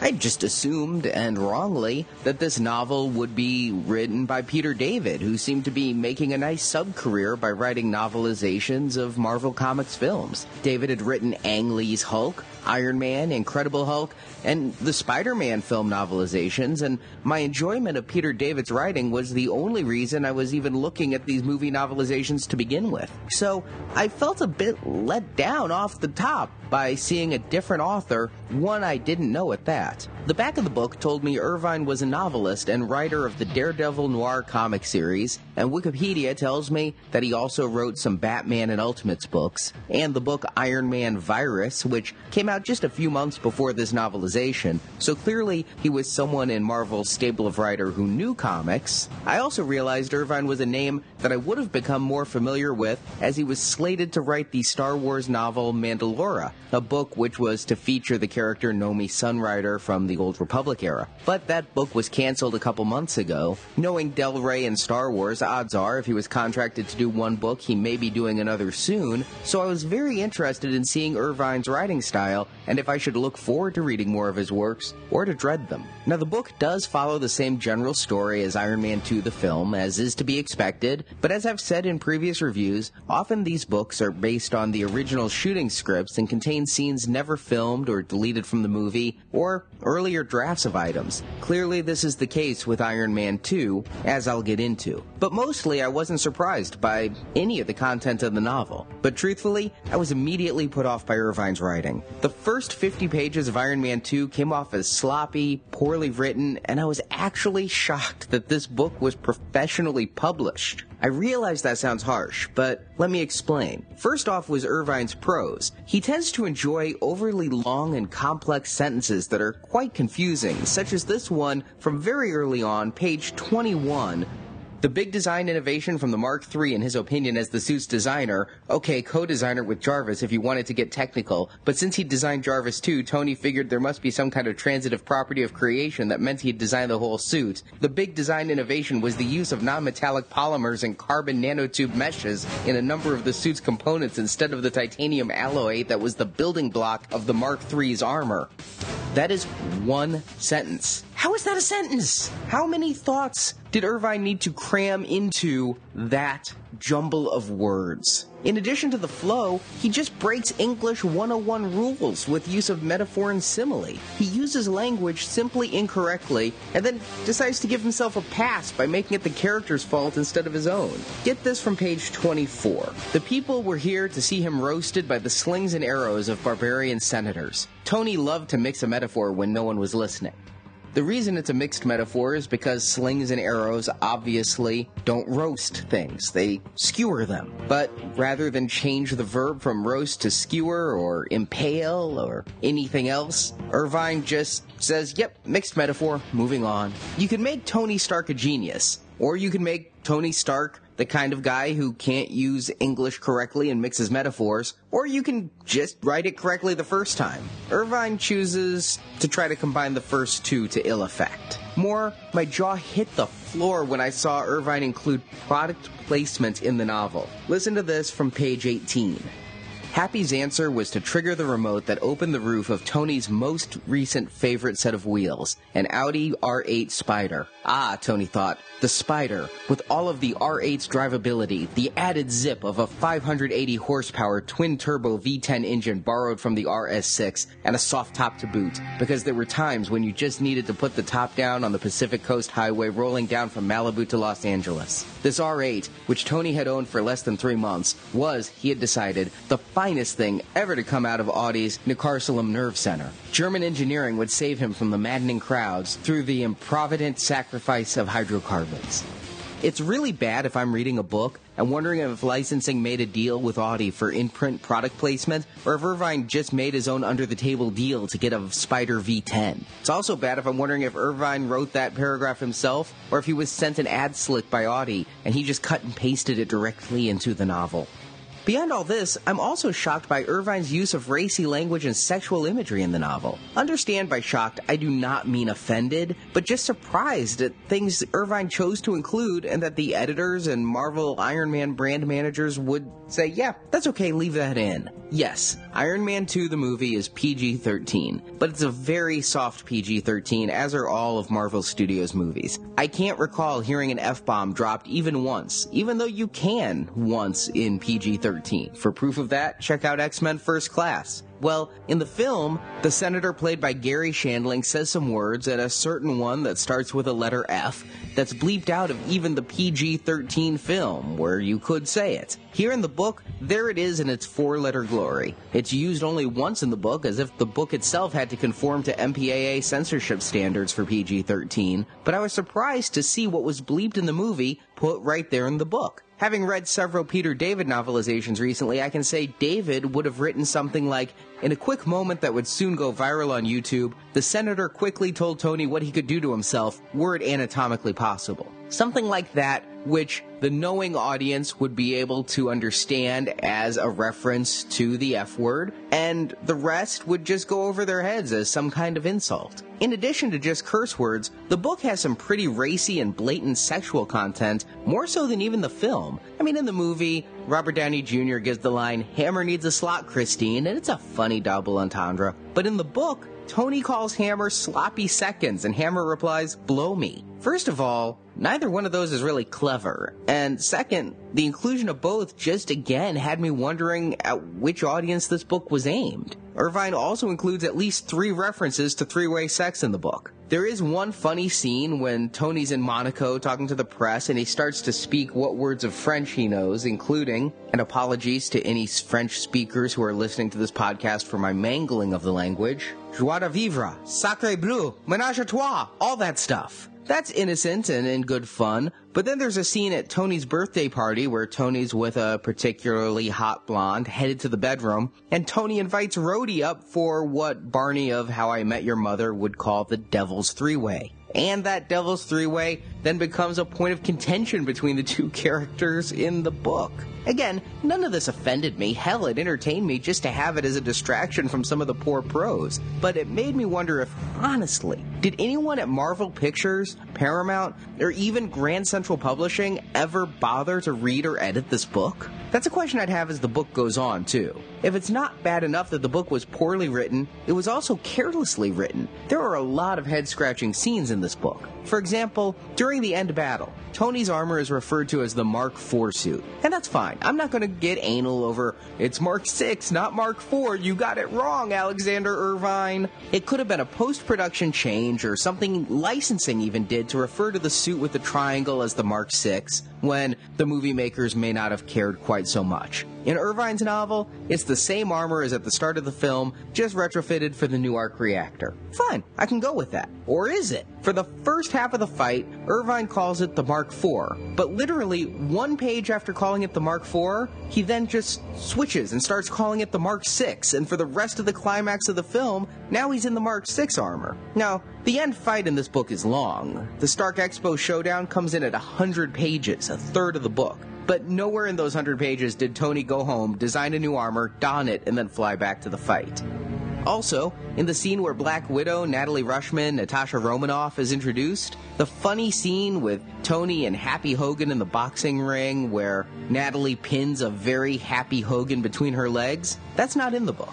In the book, Happy challenges Natalie to fight, and Natalie refuses and leaves the ring. I took that perhaps as the little gag was added later in shooting. Maybe it wasn't in the original script that Happy got pinned. It didn't really impact the story as a whole. No need to include it. But then, later in Irvine's novel, just 12 pages later, characters are discussing Natalie using ninja moves in the ring. If I hadn't seen the movie, I would be completely dumbfounded what they were talking about. And it's more than just a reference 12 pages later. Natalie's quick triumph over Happy Hogan becomes a subplot throughout the entire book. For the rest of the novel, there's an underlying tension between Natalie and Happy as he felt humiliated by her in the ring. Humiliated for what? If you didn't see the movie, you'd never have a clue. And I refuse to accept it's assumed that you've seen the movie if you're reading the book, because this book came out a month before the movie did. The book should provide more than the movie, but it should not rely on the movie. Otherwise, you're just writing a companion piece, or Rosencrantz and Guildenstern are dead for Iron Man set. That's not what this book is trying to do, and so I can't take that as an excuse. There's more. When Hammer is listing off the weapons to outfit on the War Machine, he describes a missile. But without Sam Rockwell's great ad-libs that make that scene one of the most memorable in the film, no weapon is ever christened the ex-wife. Yet at the end of the book, Rhodey keeps going on and on about the ex-wife, which, again, makes no sense if you haven't seen the film and realize the ex-wife is a super missile. Of course, in the movie, the ex-wife is a great punchline, and in the book,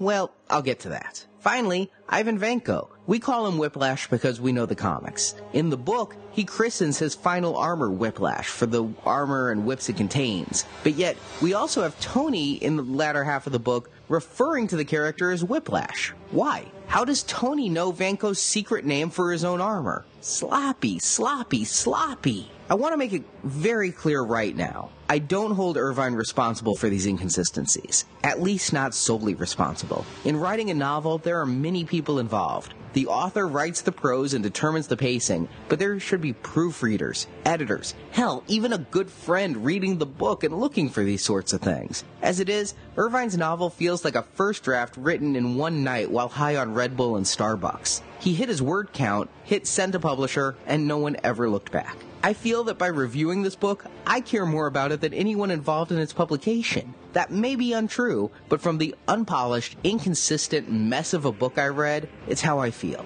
All that said, Irvine does get some things very right. In many cases with the previous novels, I was turning to author Peter David to explain things that the films themselves did not. Why do characters make some of the choices they do? Why do some things happen, like Tony see how high it can fly, or Abomination deciding Harlem needed some remodeling? David usually provided no answers for these, I'm sad to say. He'd point out inconsistencies without smoothing them over. Irvine, on the other hand, really gets into the heads of these characters. He tells the book from a very strong point of view, and as such, the book is filled with an abundance of character motivation and exploration. If you hear my review of the film at nowplayingpodcast.com, you'll hear that I feel some characters in the movie aren't fully developed. Irvine provides the development that the script itself was lacking, and as such, deepens the Marvel Cinematic Universe. His explorations provide mixed results, however. Let's go through a few of the more notable additions Irvine made to the story. First off is the Ten Rings. Those who paid close attention to the first movie know the terrorists who kidnapped Tony Stark were members of the Ten Rings,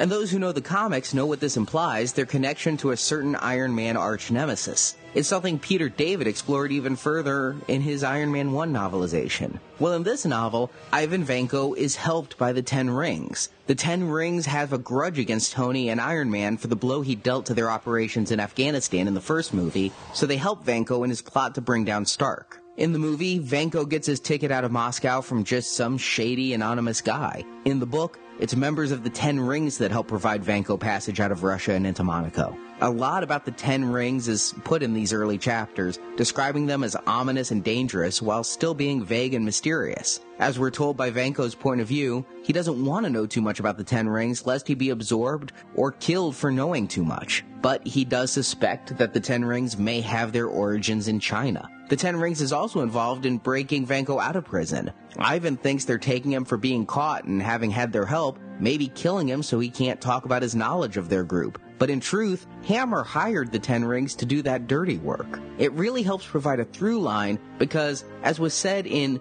many press statements and materials for Iron Man 1 and 2, director Jon Favreau really intended the films to be a trilogy ending with Mandarin as head of the Ten Rings group. Irvine's novelization helps provide that thread that the movie itself does not. Also fleshed out are the characters of Rhodey, Natalie, and Happy Hogan. In the film, these characters are really functional characters, and Black Widow and Happy are virtually cameos rather than characters. Irvine fixes that. If you listen to Now Playing, you heard our debate about Colonel James Rhodes, Rhodey, who becomes the War Machine. Jacob and I say we understood why Rhodey did what he did with taking the suit, whereas Stewart thought it was the ultimate betrayal, making Rhodey as much of a villain as Hammer. Irvine is a Rhodey apologist, and he goes through great pains to paint Rhodey's actions in the best possible light. When the book starts, Rhodey's testifying against Stark, and while it's obvious in the movie and the book that it's reluctant and forced, Nonetheless, it sets up a contentious relationship between these two old friends. There was a cutscene in the movie, which is in the book, that has the two trading verbal jabs on Tony's suborbital airplane after the hearing. And in this scene, Irvine starts laying the groundwork for his pro-Rhodey stance, pointing out in prose that neither man was rational enough to state that Rhodey had no more notice about the hearing than Stark was giving by that pretty U.S. Marshal. Of course, the act of Rhodey donning the suit during Tony's drunken birthday party is understandable, but after that, Rhodey giving the suit to the military is an act that could be seen as a betrayal. In Irvine's novelization, when Rhodey delivers the suit to his superiors, we're told that Rhodey wanted to use it as a shield,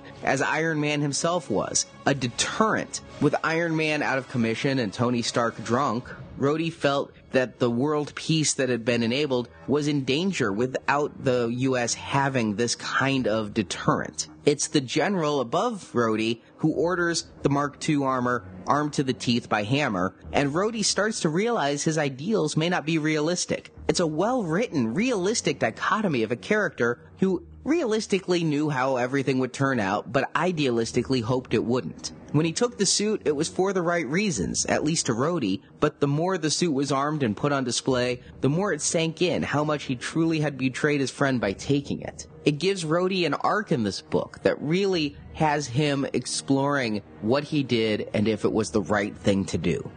But Irvine is also of a fairly hard-lined opinion that the line, "Next time, baby," when Rhodey's looking at the Mark II armor in the first film, was a covetous statement that would influence Rhodey's every action. Early on in the book, Stark comes to the realization, and I quote, "Rhodey wanted a suit. It was that simple." So Irvine actually has a realistic character who may be rationalizing his own actions to meet his own ends. And at the end of the book, he is more than happy to have it and refuses to return it, though it's implied S.H.I.E.L.D. wants to take it back, or at the very least, prevent the U.S. military from proliferating armored suits like that one in case the operator went rogue or it were to fall into enemy hands. Yet even in this, there are inconsistencies. The book goes into details about the engineering challenges of arming the Mark II, altering the mass distribution and still keeping it flight-worthy, a lot of technical details that had never occurred to me, but obviously Irvine wanted to try to create a scientific realism to help us suspend our disbelief. There are also scenes of the engineers for the military working on the suit, and the first engineer who goes and tries to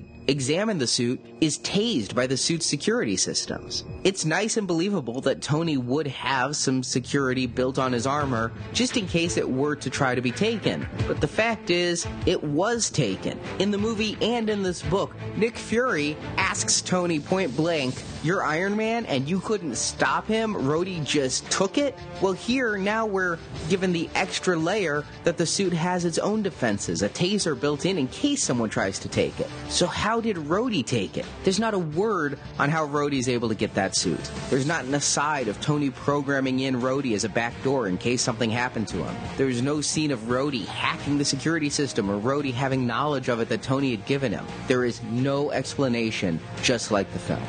Also, when trying to name the new armor, Irvine says that before they came to War Machine, they looked at names like Overlord, Captain America, Terminator, Silver Surfer. A couple of these are nice little smiles to the audience, but the Captain America one actually completely undermines the Marvel Cinematic Universe continuity, as Captain America is actually a character who existed and was well known in that universe. So if they were going to call something Captain America, there should have just been a line like Captain America after the World War II hero, instead of just a dropped Captain America reference like that. And as I said, Natalie, the Black Widow, is also far more explored in this book. We're given hints to Natalie's duplicitous nature early on and throughout the first half of the book, even if the boxing ring jiu-jitsu scene is missing. Whenever trouble is around, Natalie's on the phone saying things to someone that she really shouldn't be sharing, such as Tony Stark's location and itinerary. Be it at Whiplash's appearance in Monaco or Tony's birthday party, she always seems to be saying the wrong thing to an anonymous unknown person. It's a nice little bit of intrigue into who is this person for the 5 people reading this book who don't know. I gotta figure if you're reading an Iron Man 2 novelization, you're pretty aware she's Black Widow. But in the book, the only one who notices is Happy, who, as mentioned, already has a grudge against the pretty redhead. Pepper also notices, but not as clearly. A little bit of romantic rivalry is built up in the book, and there's the line, "There were at times when Pepper really could have sworn that Natalie's naive act was just that, an act. It felt like she was playing a role. Nobody with her combination of education, smarts, and travel could possibly be such an innocent." And we get to explore some of Natalie's inner thoughts about being an agent and how she may have really botched up her mission of watching over Iron Man as things progress. And we get our purest look into Natalie, or Natasha, on page 233 when Irvine writes, "Ah, the life of a secret agent, Natasha thoughts. Changing in the backseat of a speeding car while a chauffeur ogles me, and all the real action is probably happening back at the site I just left." And he also writes, "She wanted to be the best and the baddest. She wanted to kick ass." She's even given the name Black Widow by Tony during the scene where he calls her a triple agent. Nice little character moments that far exceed anything we get out of Black Widow in the actual movie. That said, as I'll get to, the climax of the book is quite different than the film. In the book, Black Widow actually accomplishes absolutely nothing. In the film, she infiltrates Hammer's base and reboots the War Machine armor, putting it back in Rhodey's control. In the book, she infiltrates Hammer's base to find Vanko's left, and that's it. She ends up being a useless character, though a more fleshed-out one. And as for Happy, in addition to his feud with Natalie, Happy has a major character moment. This is hinted at in the David novelization of the first movie, that a big subplot from the comic books is a love triangle between Pepper Potts, Tony Stark, and Happy Hogan.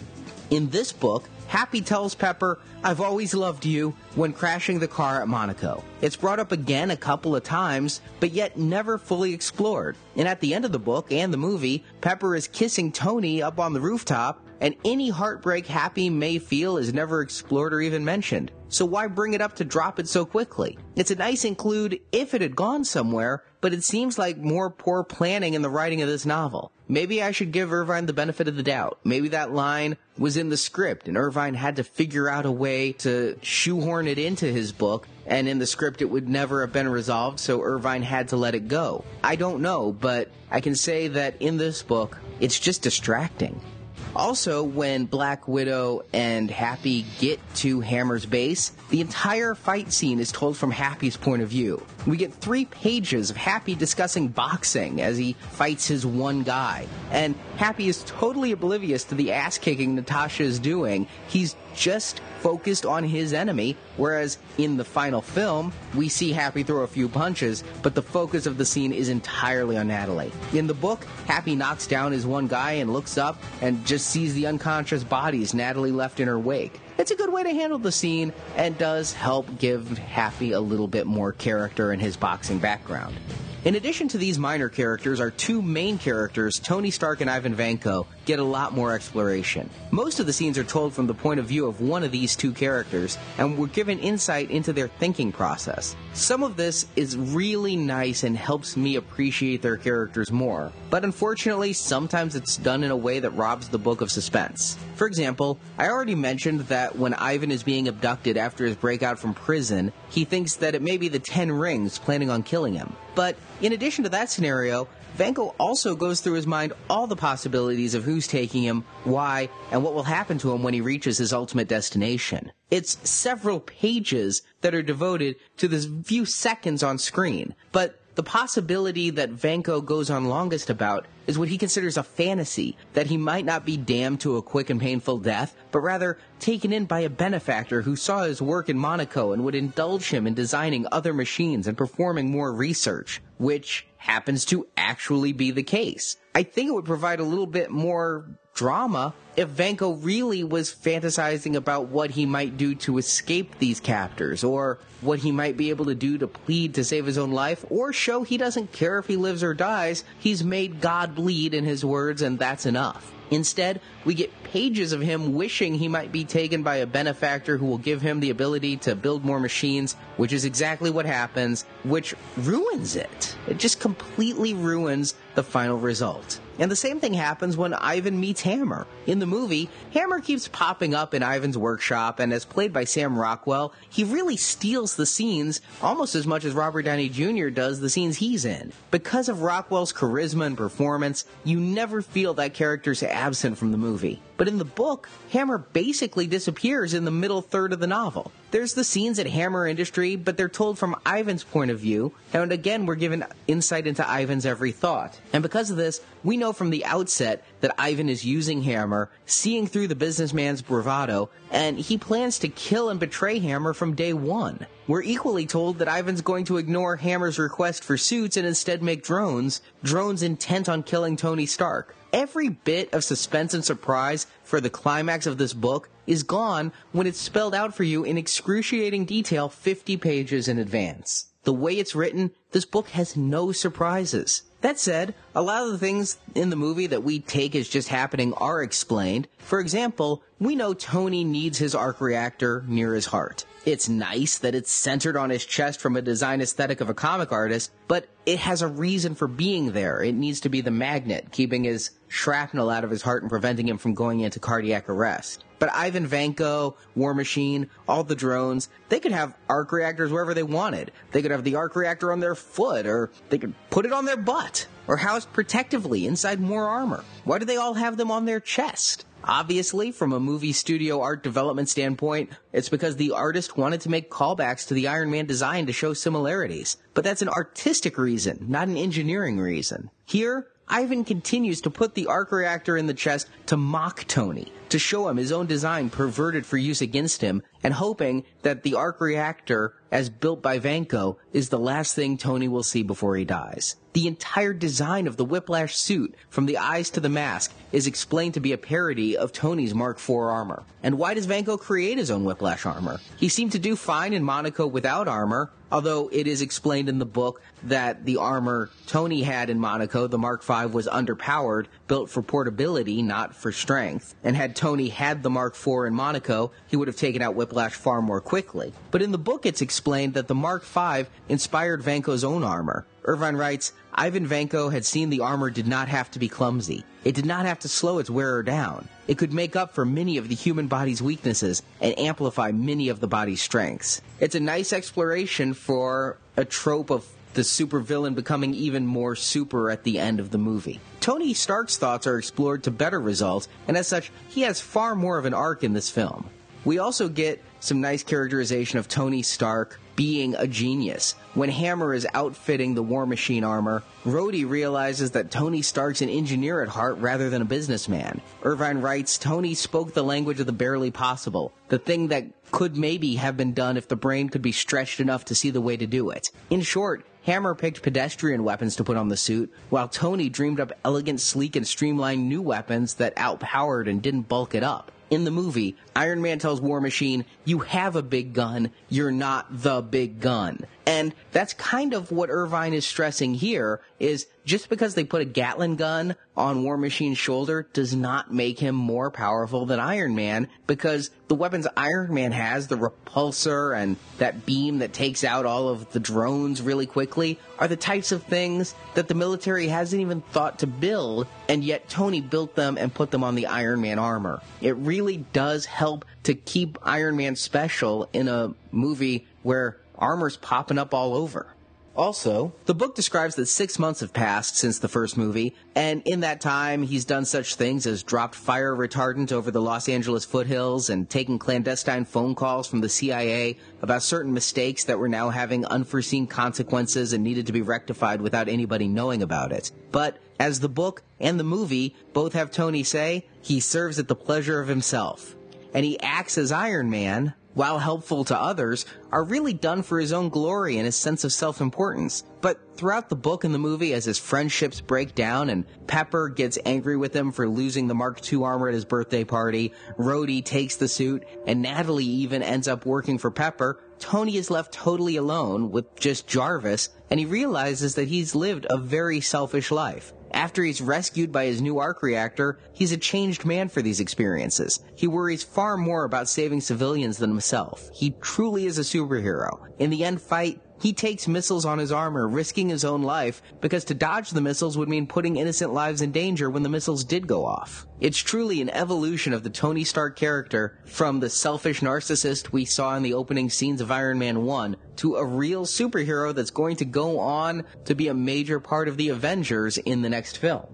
But the Avengers, what about them? How do they fit into this novelization? Do we get any hints at the upcoming movie or the role Tony Stark's going to play? Things are a bit different with S.H.I.E.L.D. in this book. Nick Fury does show up in the middle of it, where he brings Tony Howard's films and says that Howard Stark was one of the founding members of S.H.I.E.L.D. And there is a cute moment where Tony calls Fury Obi-One-Eye, a reference to Jackson's other iconic character, Mace Windu. But S.H.I.E.L.D.'s presence in this book is really minimal. Despite Black Widow and Agent Coulson working for S.H.I.E.L.D. and all of that progressing as it is, a lot of things that tie into the future Marvel movies seem to have come late in production and aren't in this book. In this book, Agent Coulson never leaves to go take care of something in the Southwest. The reference to his appearance in Thor. No, actually in this book, Agent Coulson is there right through the climax, and at the end of the book, he's running around with Pepper Potts just like he did in the first Iron Man movie. Again, I'll get to that ending a little bit later.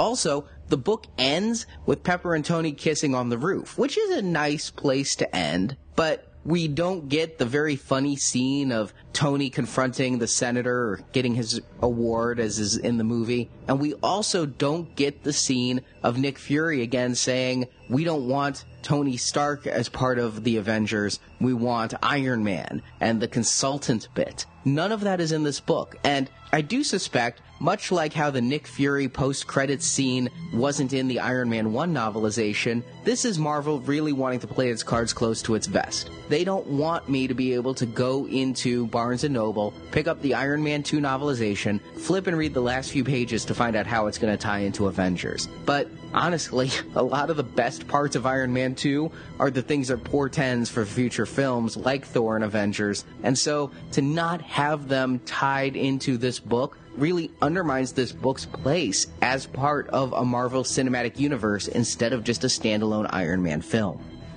Now, I've talked quite a bit about the end of this book, and it is a long ending. This book is under 300 pages, but the Stark Expo begins at page 200 with Pepper and Natalie showing up. By page 200, Hammer is ready to demonstrate his drones and the War Machine armor, which we already knew from page 150 Vanko had sabotaged, and Tony knows bad things are going to happen and has to finish off his arc reactor and go save the day. And it really isn't that many pages before it happens, which means that the climax of this book is 100 pages long. This entire final fight is 100 pages long, and there's no suspense in any of it. We're told in excruciating detail, page after page after page, of Tony fighting against the drones. You know that cool scene where Iron Man flies through the big globe at the Stark Expo and the drones try to follow him and blow up?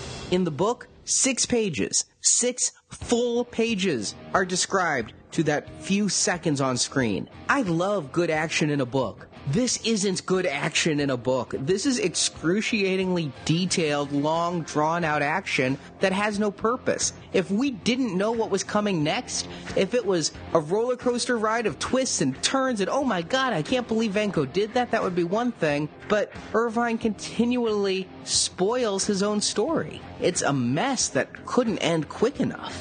Now, I do know there are a lot of things going on during this climax, in addition to Iron Man and Rhodey fighting and all the drones. There's also Pepper Potts with Agent Coulson trying to track down Justin Hammer, and Happy and Natasha breaking into Hammer Industries, and Ivan Vanko, who, it's said, can't fly in his suit, so he literally just walks to the expo in the suit. But it really is a protracted climax of this book, and it doesn't justify the length. What I did find interesting, though, were the differences between the ending of the film in the book and what we see in the movie. As I already mentioned, Black Widow's given the short shrift here because she goes to Hammer Industries and accomplishes nothing, and I think I do remember hearing in Jon Favreau's commentary or one of the bonus features on the Blu-ray that Natalie being the one who reboots the War Machine armor was a later addition to the script that gives Natalie something to do. I guess I just didn't realize it was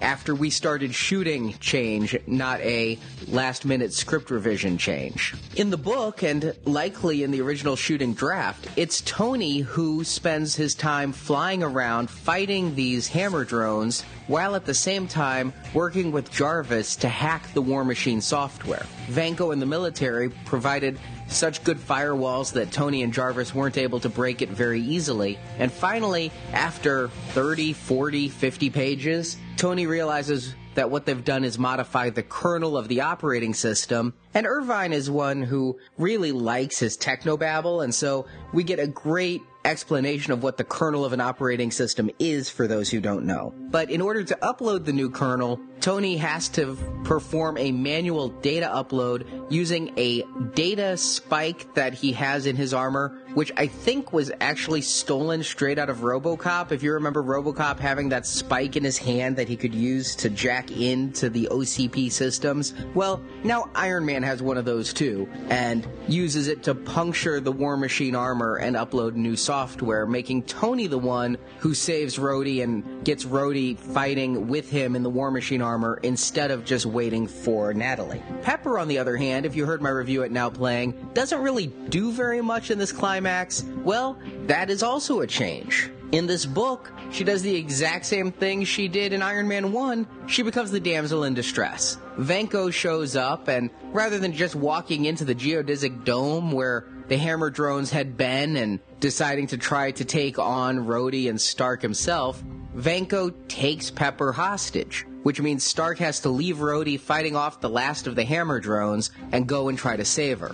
It's an interesting scene because it's played very differently than in Iron Man 1, where it just ends with a major fight between the two characters. Here, Tony actually has to take off his armor, and as described, the Mark 6 armor, and remember it changed from Mark 4 to Mark 6 mid-fight, the Mark 6 armor is just like the Mark 5 armor, and Tony's able to have it fold down to the briefcase, or it's called in the book the football, and is completely armorless while facing off against Venko, forced to do a battle of minds instead of just a battle of armor. And all he's really doing is stalling for time, because it's Rhodey who flies in at the last minute, launches the ex-wife, and kills Venko. So it also, in many ways, robs Tony of the heroic moment of ever vanquishing the enemy. In the movie, Rhodey and Tony together fire their repulsors and take down the big bad guy. It makes them equally heroes in that last fight. In this, yes,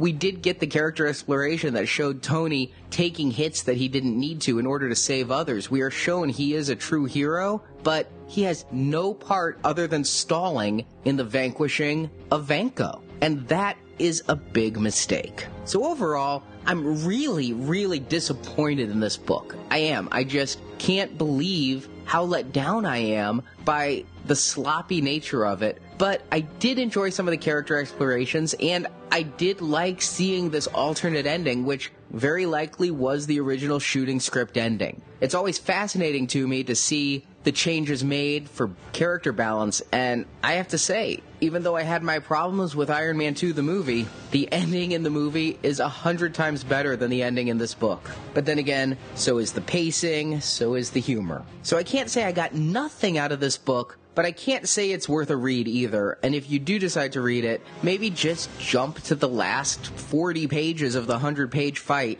just to see what the differences could have been and go, yeah, the movie was better. All that said, as I said previously, I don't blame Irvine solely for this book's failures, and keep an eye on Books and Nachos. When things calm down a little bit, I think I'm going to go back and check out his Iron Man Virus book, because if this man's going to write for Star Wars, I really want to know, was this book his fault, or was it just a bad circumstance? And with that, I complete my series of Avengers Cinematic Universe movie novelization reviews, but I'm not done. I've gotten some great feedback on these segments, so I will continue. Not next show, but 2 shows from now. We are starting to build up to The Amazing Spider-Man next. Avengers isn't even out yet, but Amazing Spider-Man is looming on the horizon. And I gotta say, a big factor in my doing this, Peter David wrote the Spider-Man novelizations. I'm very curious to see what he brings to the Spider-Man world, especially Spider-Man 3. So starting with our June 1st show, I will be reviewing those Spider-Man novelizations. And so with that, we are ready for Avengers. Woohoo! And, of course, this is our last show before the Avengers, and we've been doing our Fiverr songs. This was the second Fiverr song I got. I've been teasing it out a long time. Saved the best for last, in my opinion. Here is this week's final Avengers Fiverr song.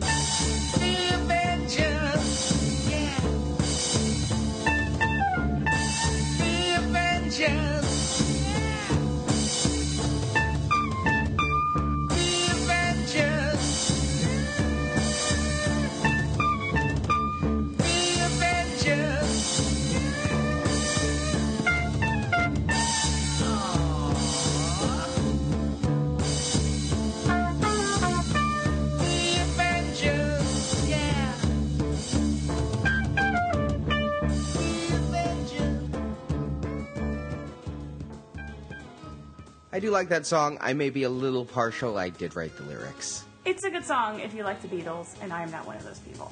Not a huge Beatles fan. I do like Aerosmith, though, and that may be why I have an affection for this song. Not an Aerosmith fan either. I married you. Yes, you did. I married you.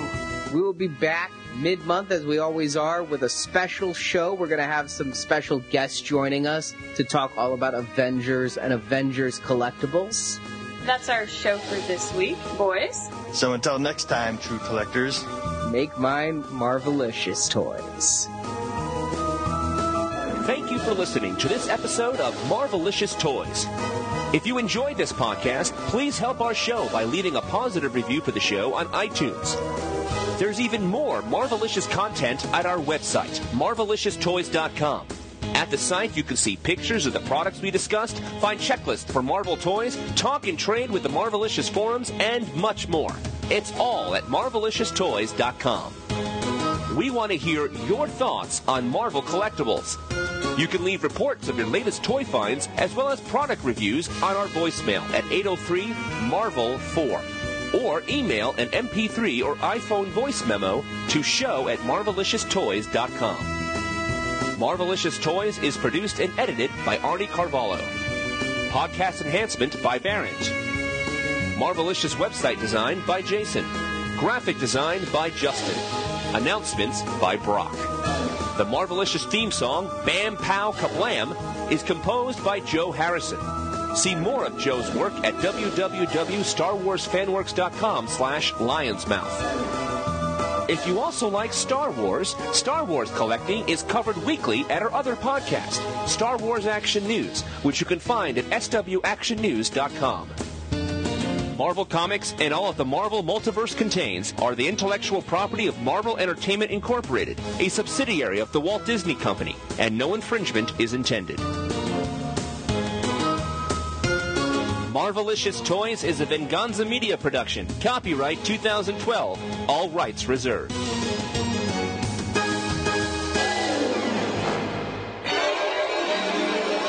Iron Vankoff.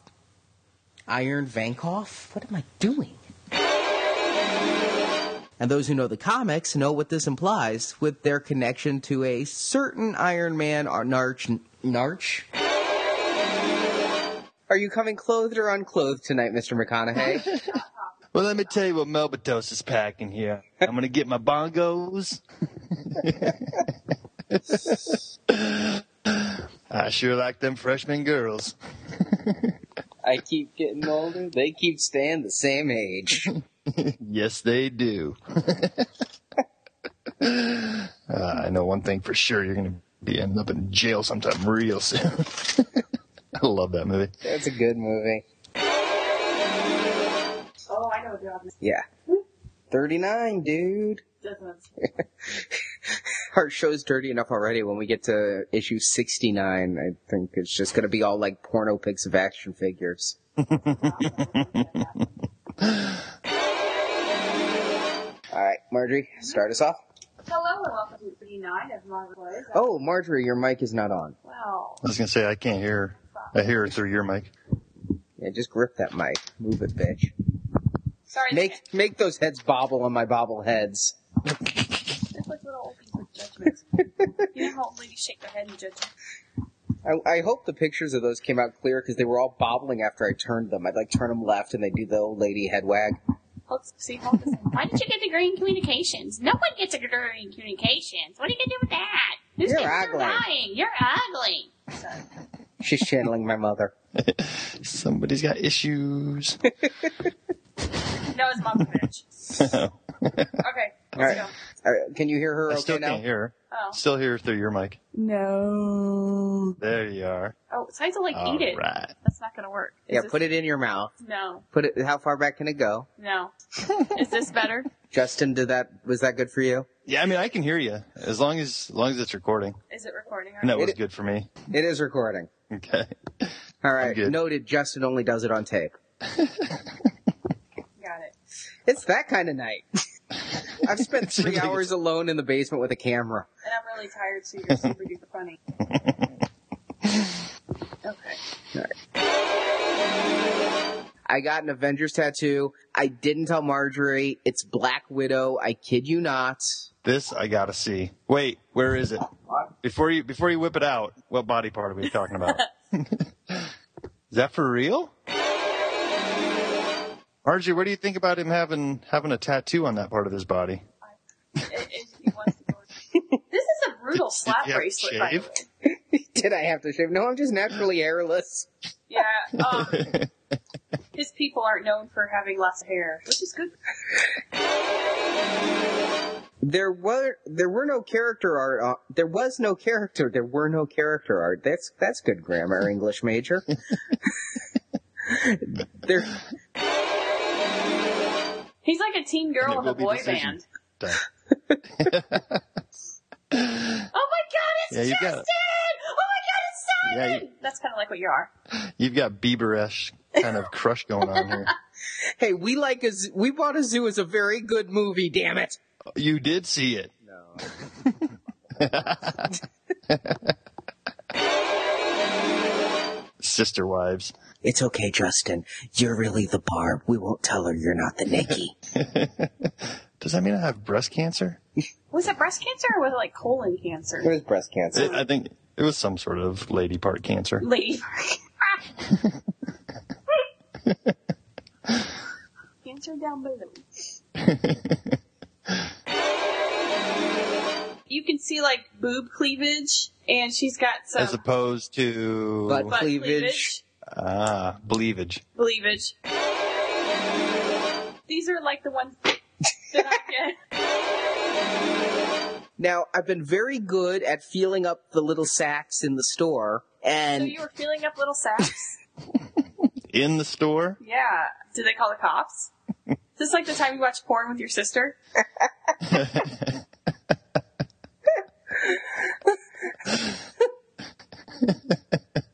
Wow, it's rare I can make it speechless. I'm just waiting for him to try to backpedal out of this one. Yeah, you really. This should be interesting. That's crossing the balls in the store. No, I was squeezing them to see if they were Nerf or nothing. No, I don't need any Avengers balls. So I've done pretty well at feeling the bags and determining what feeling the bags is bad too. It's not great. It's not great. Okay. If you pick them up and you start squeezing them, you know the camera's on, right? I see it. I'm out of frame. See? Why'd you do that?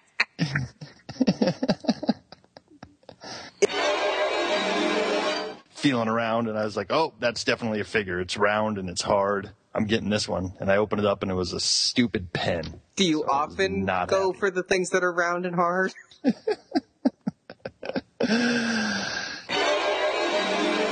They also come with these nice octagonal, 1, 2, 3, 4, 5, 6, sexagonal, polygonal bases. Polygonal? Sextagonal. They come with these nice sextagonal, leave it to the graphic artist. Well, I would have really liked these had it been an octagon. Just two sides short. Am I funnier when you're tired? I'm not tired. Oh.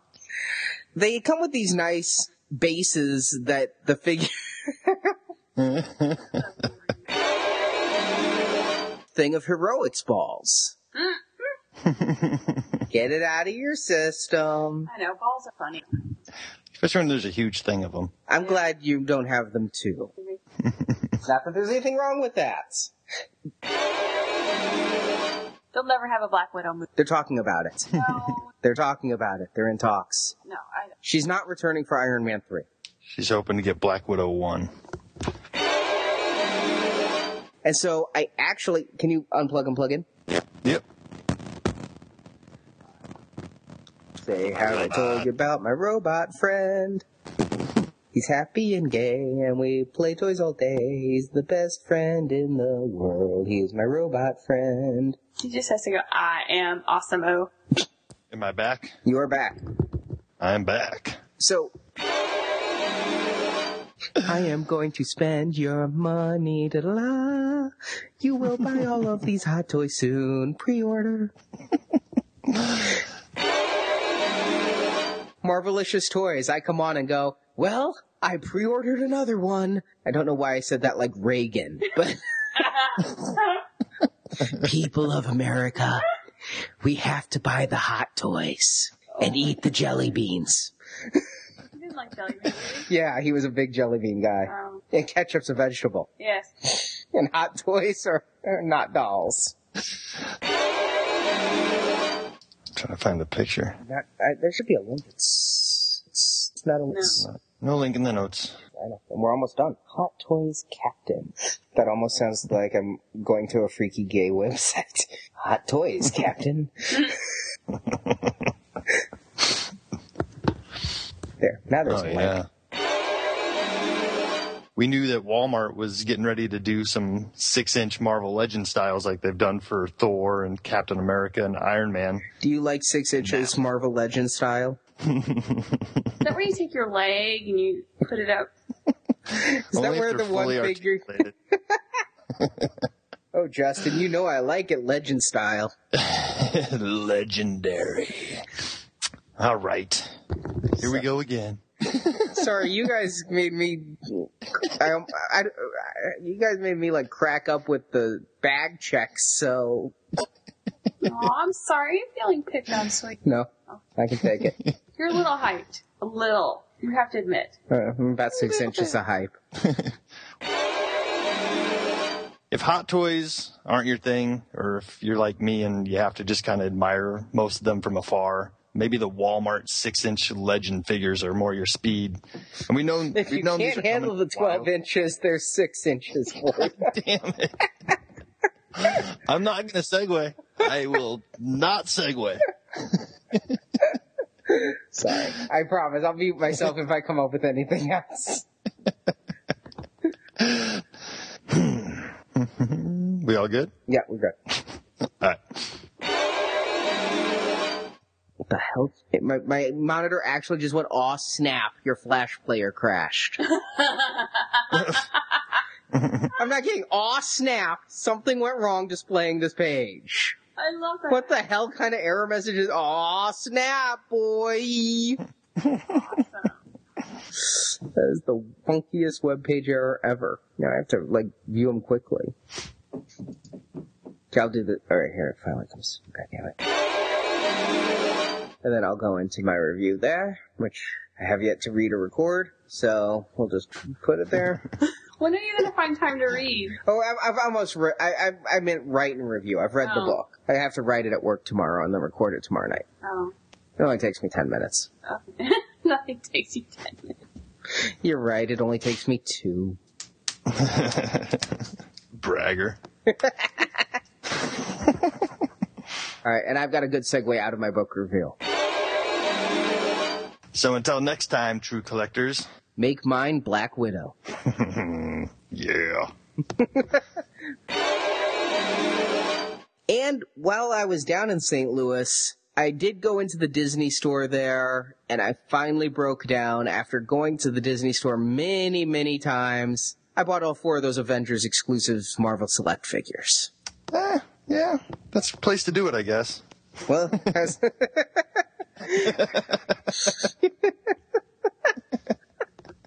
I didn't have much joy. Or did you mean St. Louis? So, like, the gateway to the West is the perfect place to get Avengers toys. No, I meant the Disney store.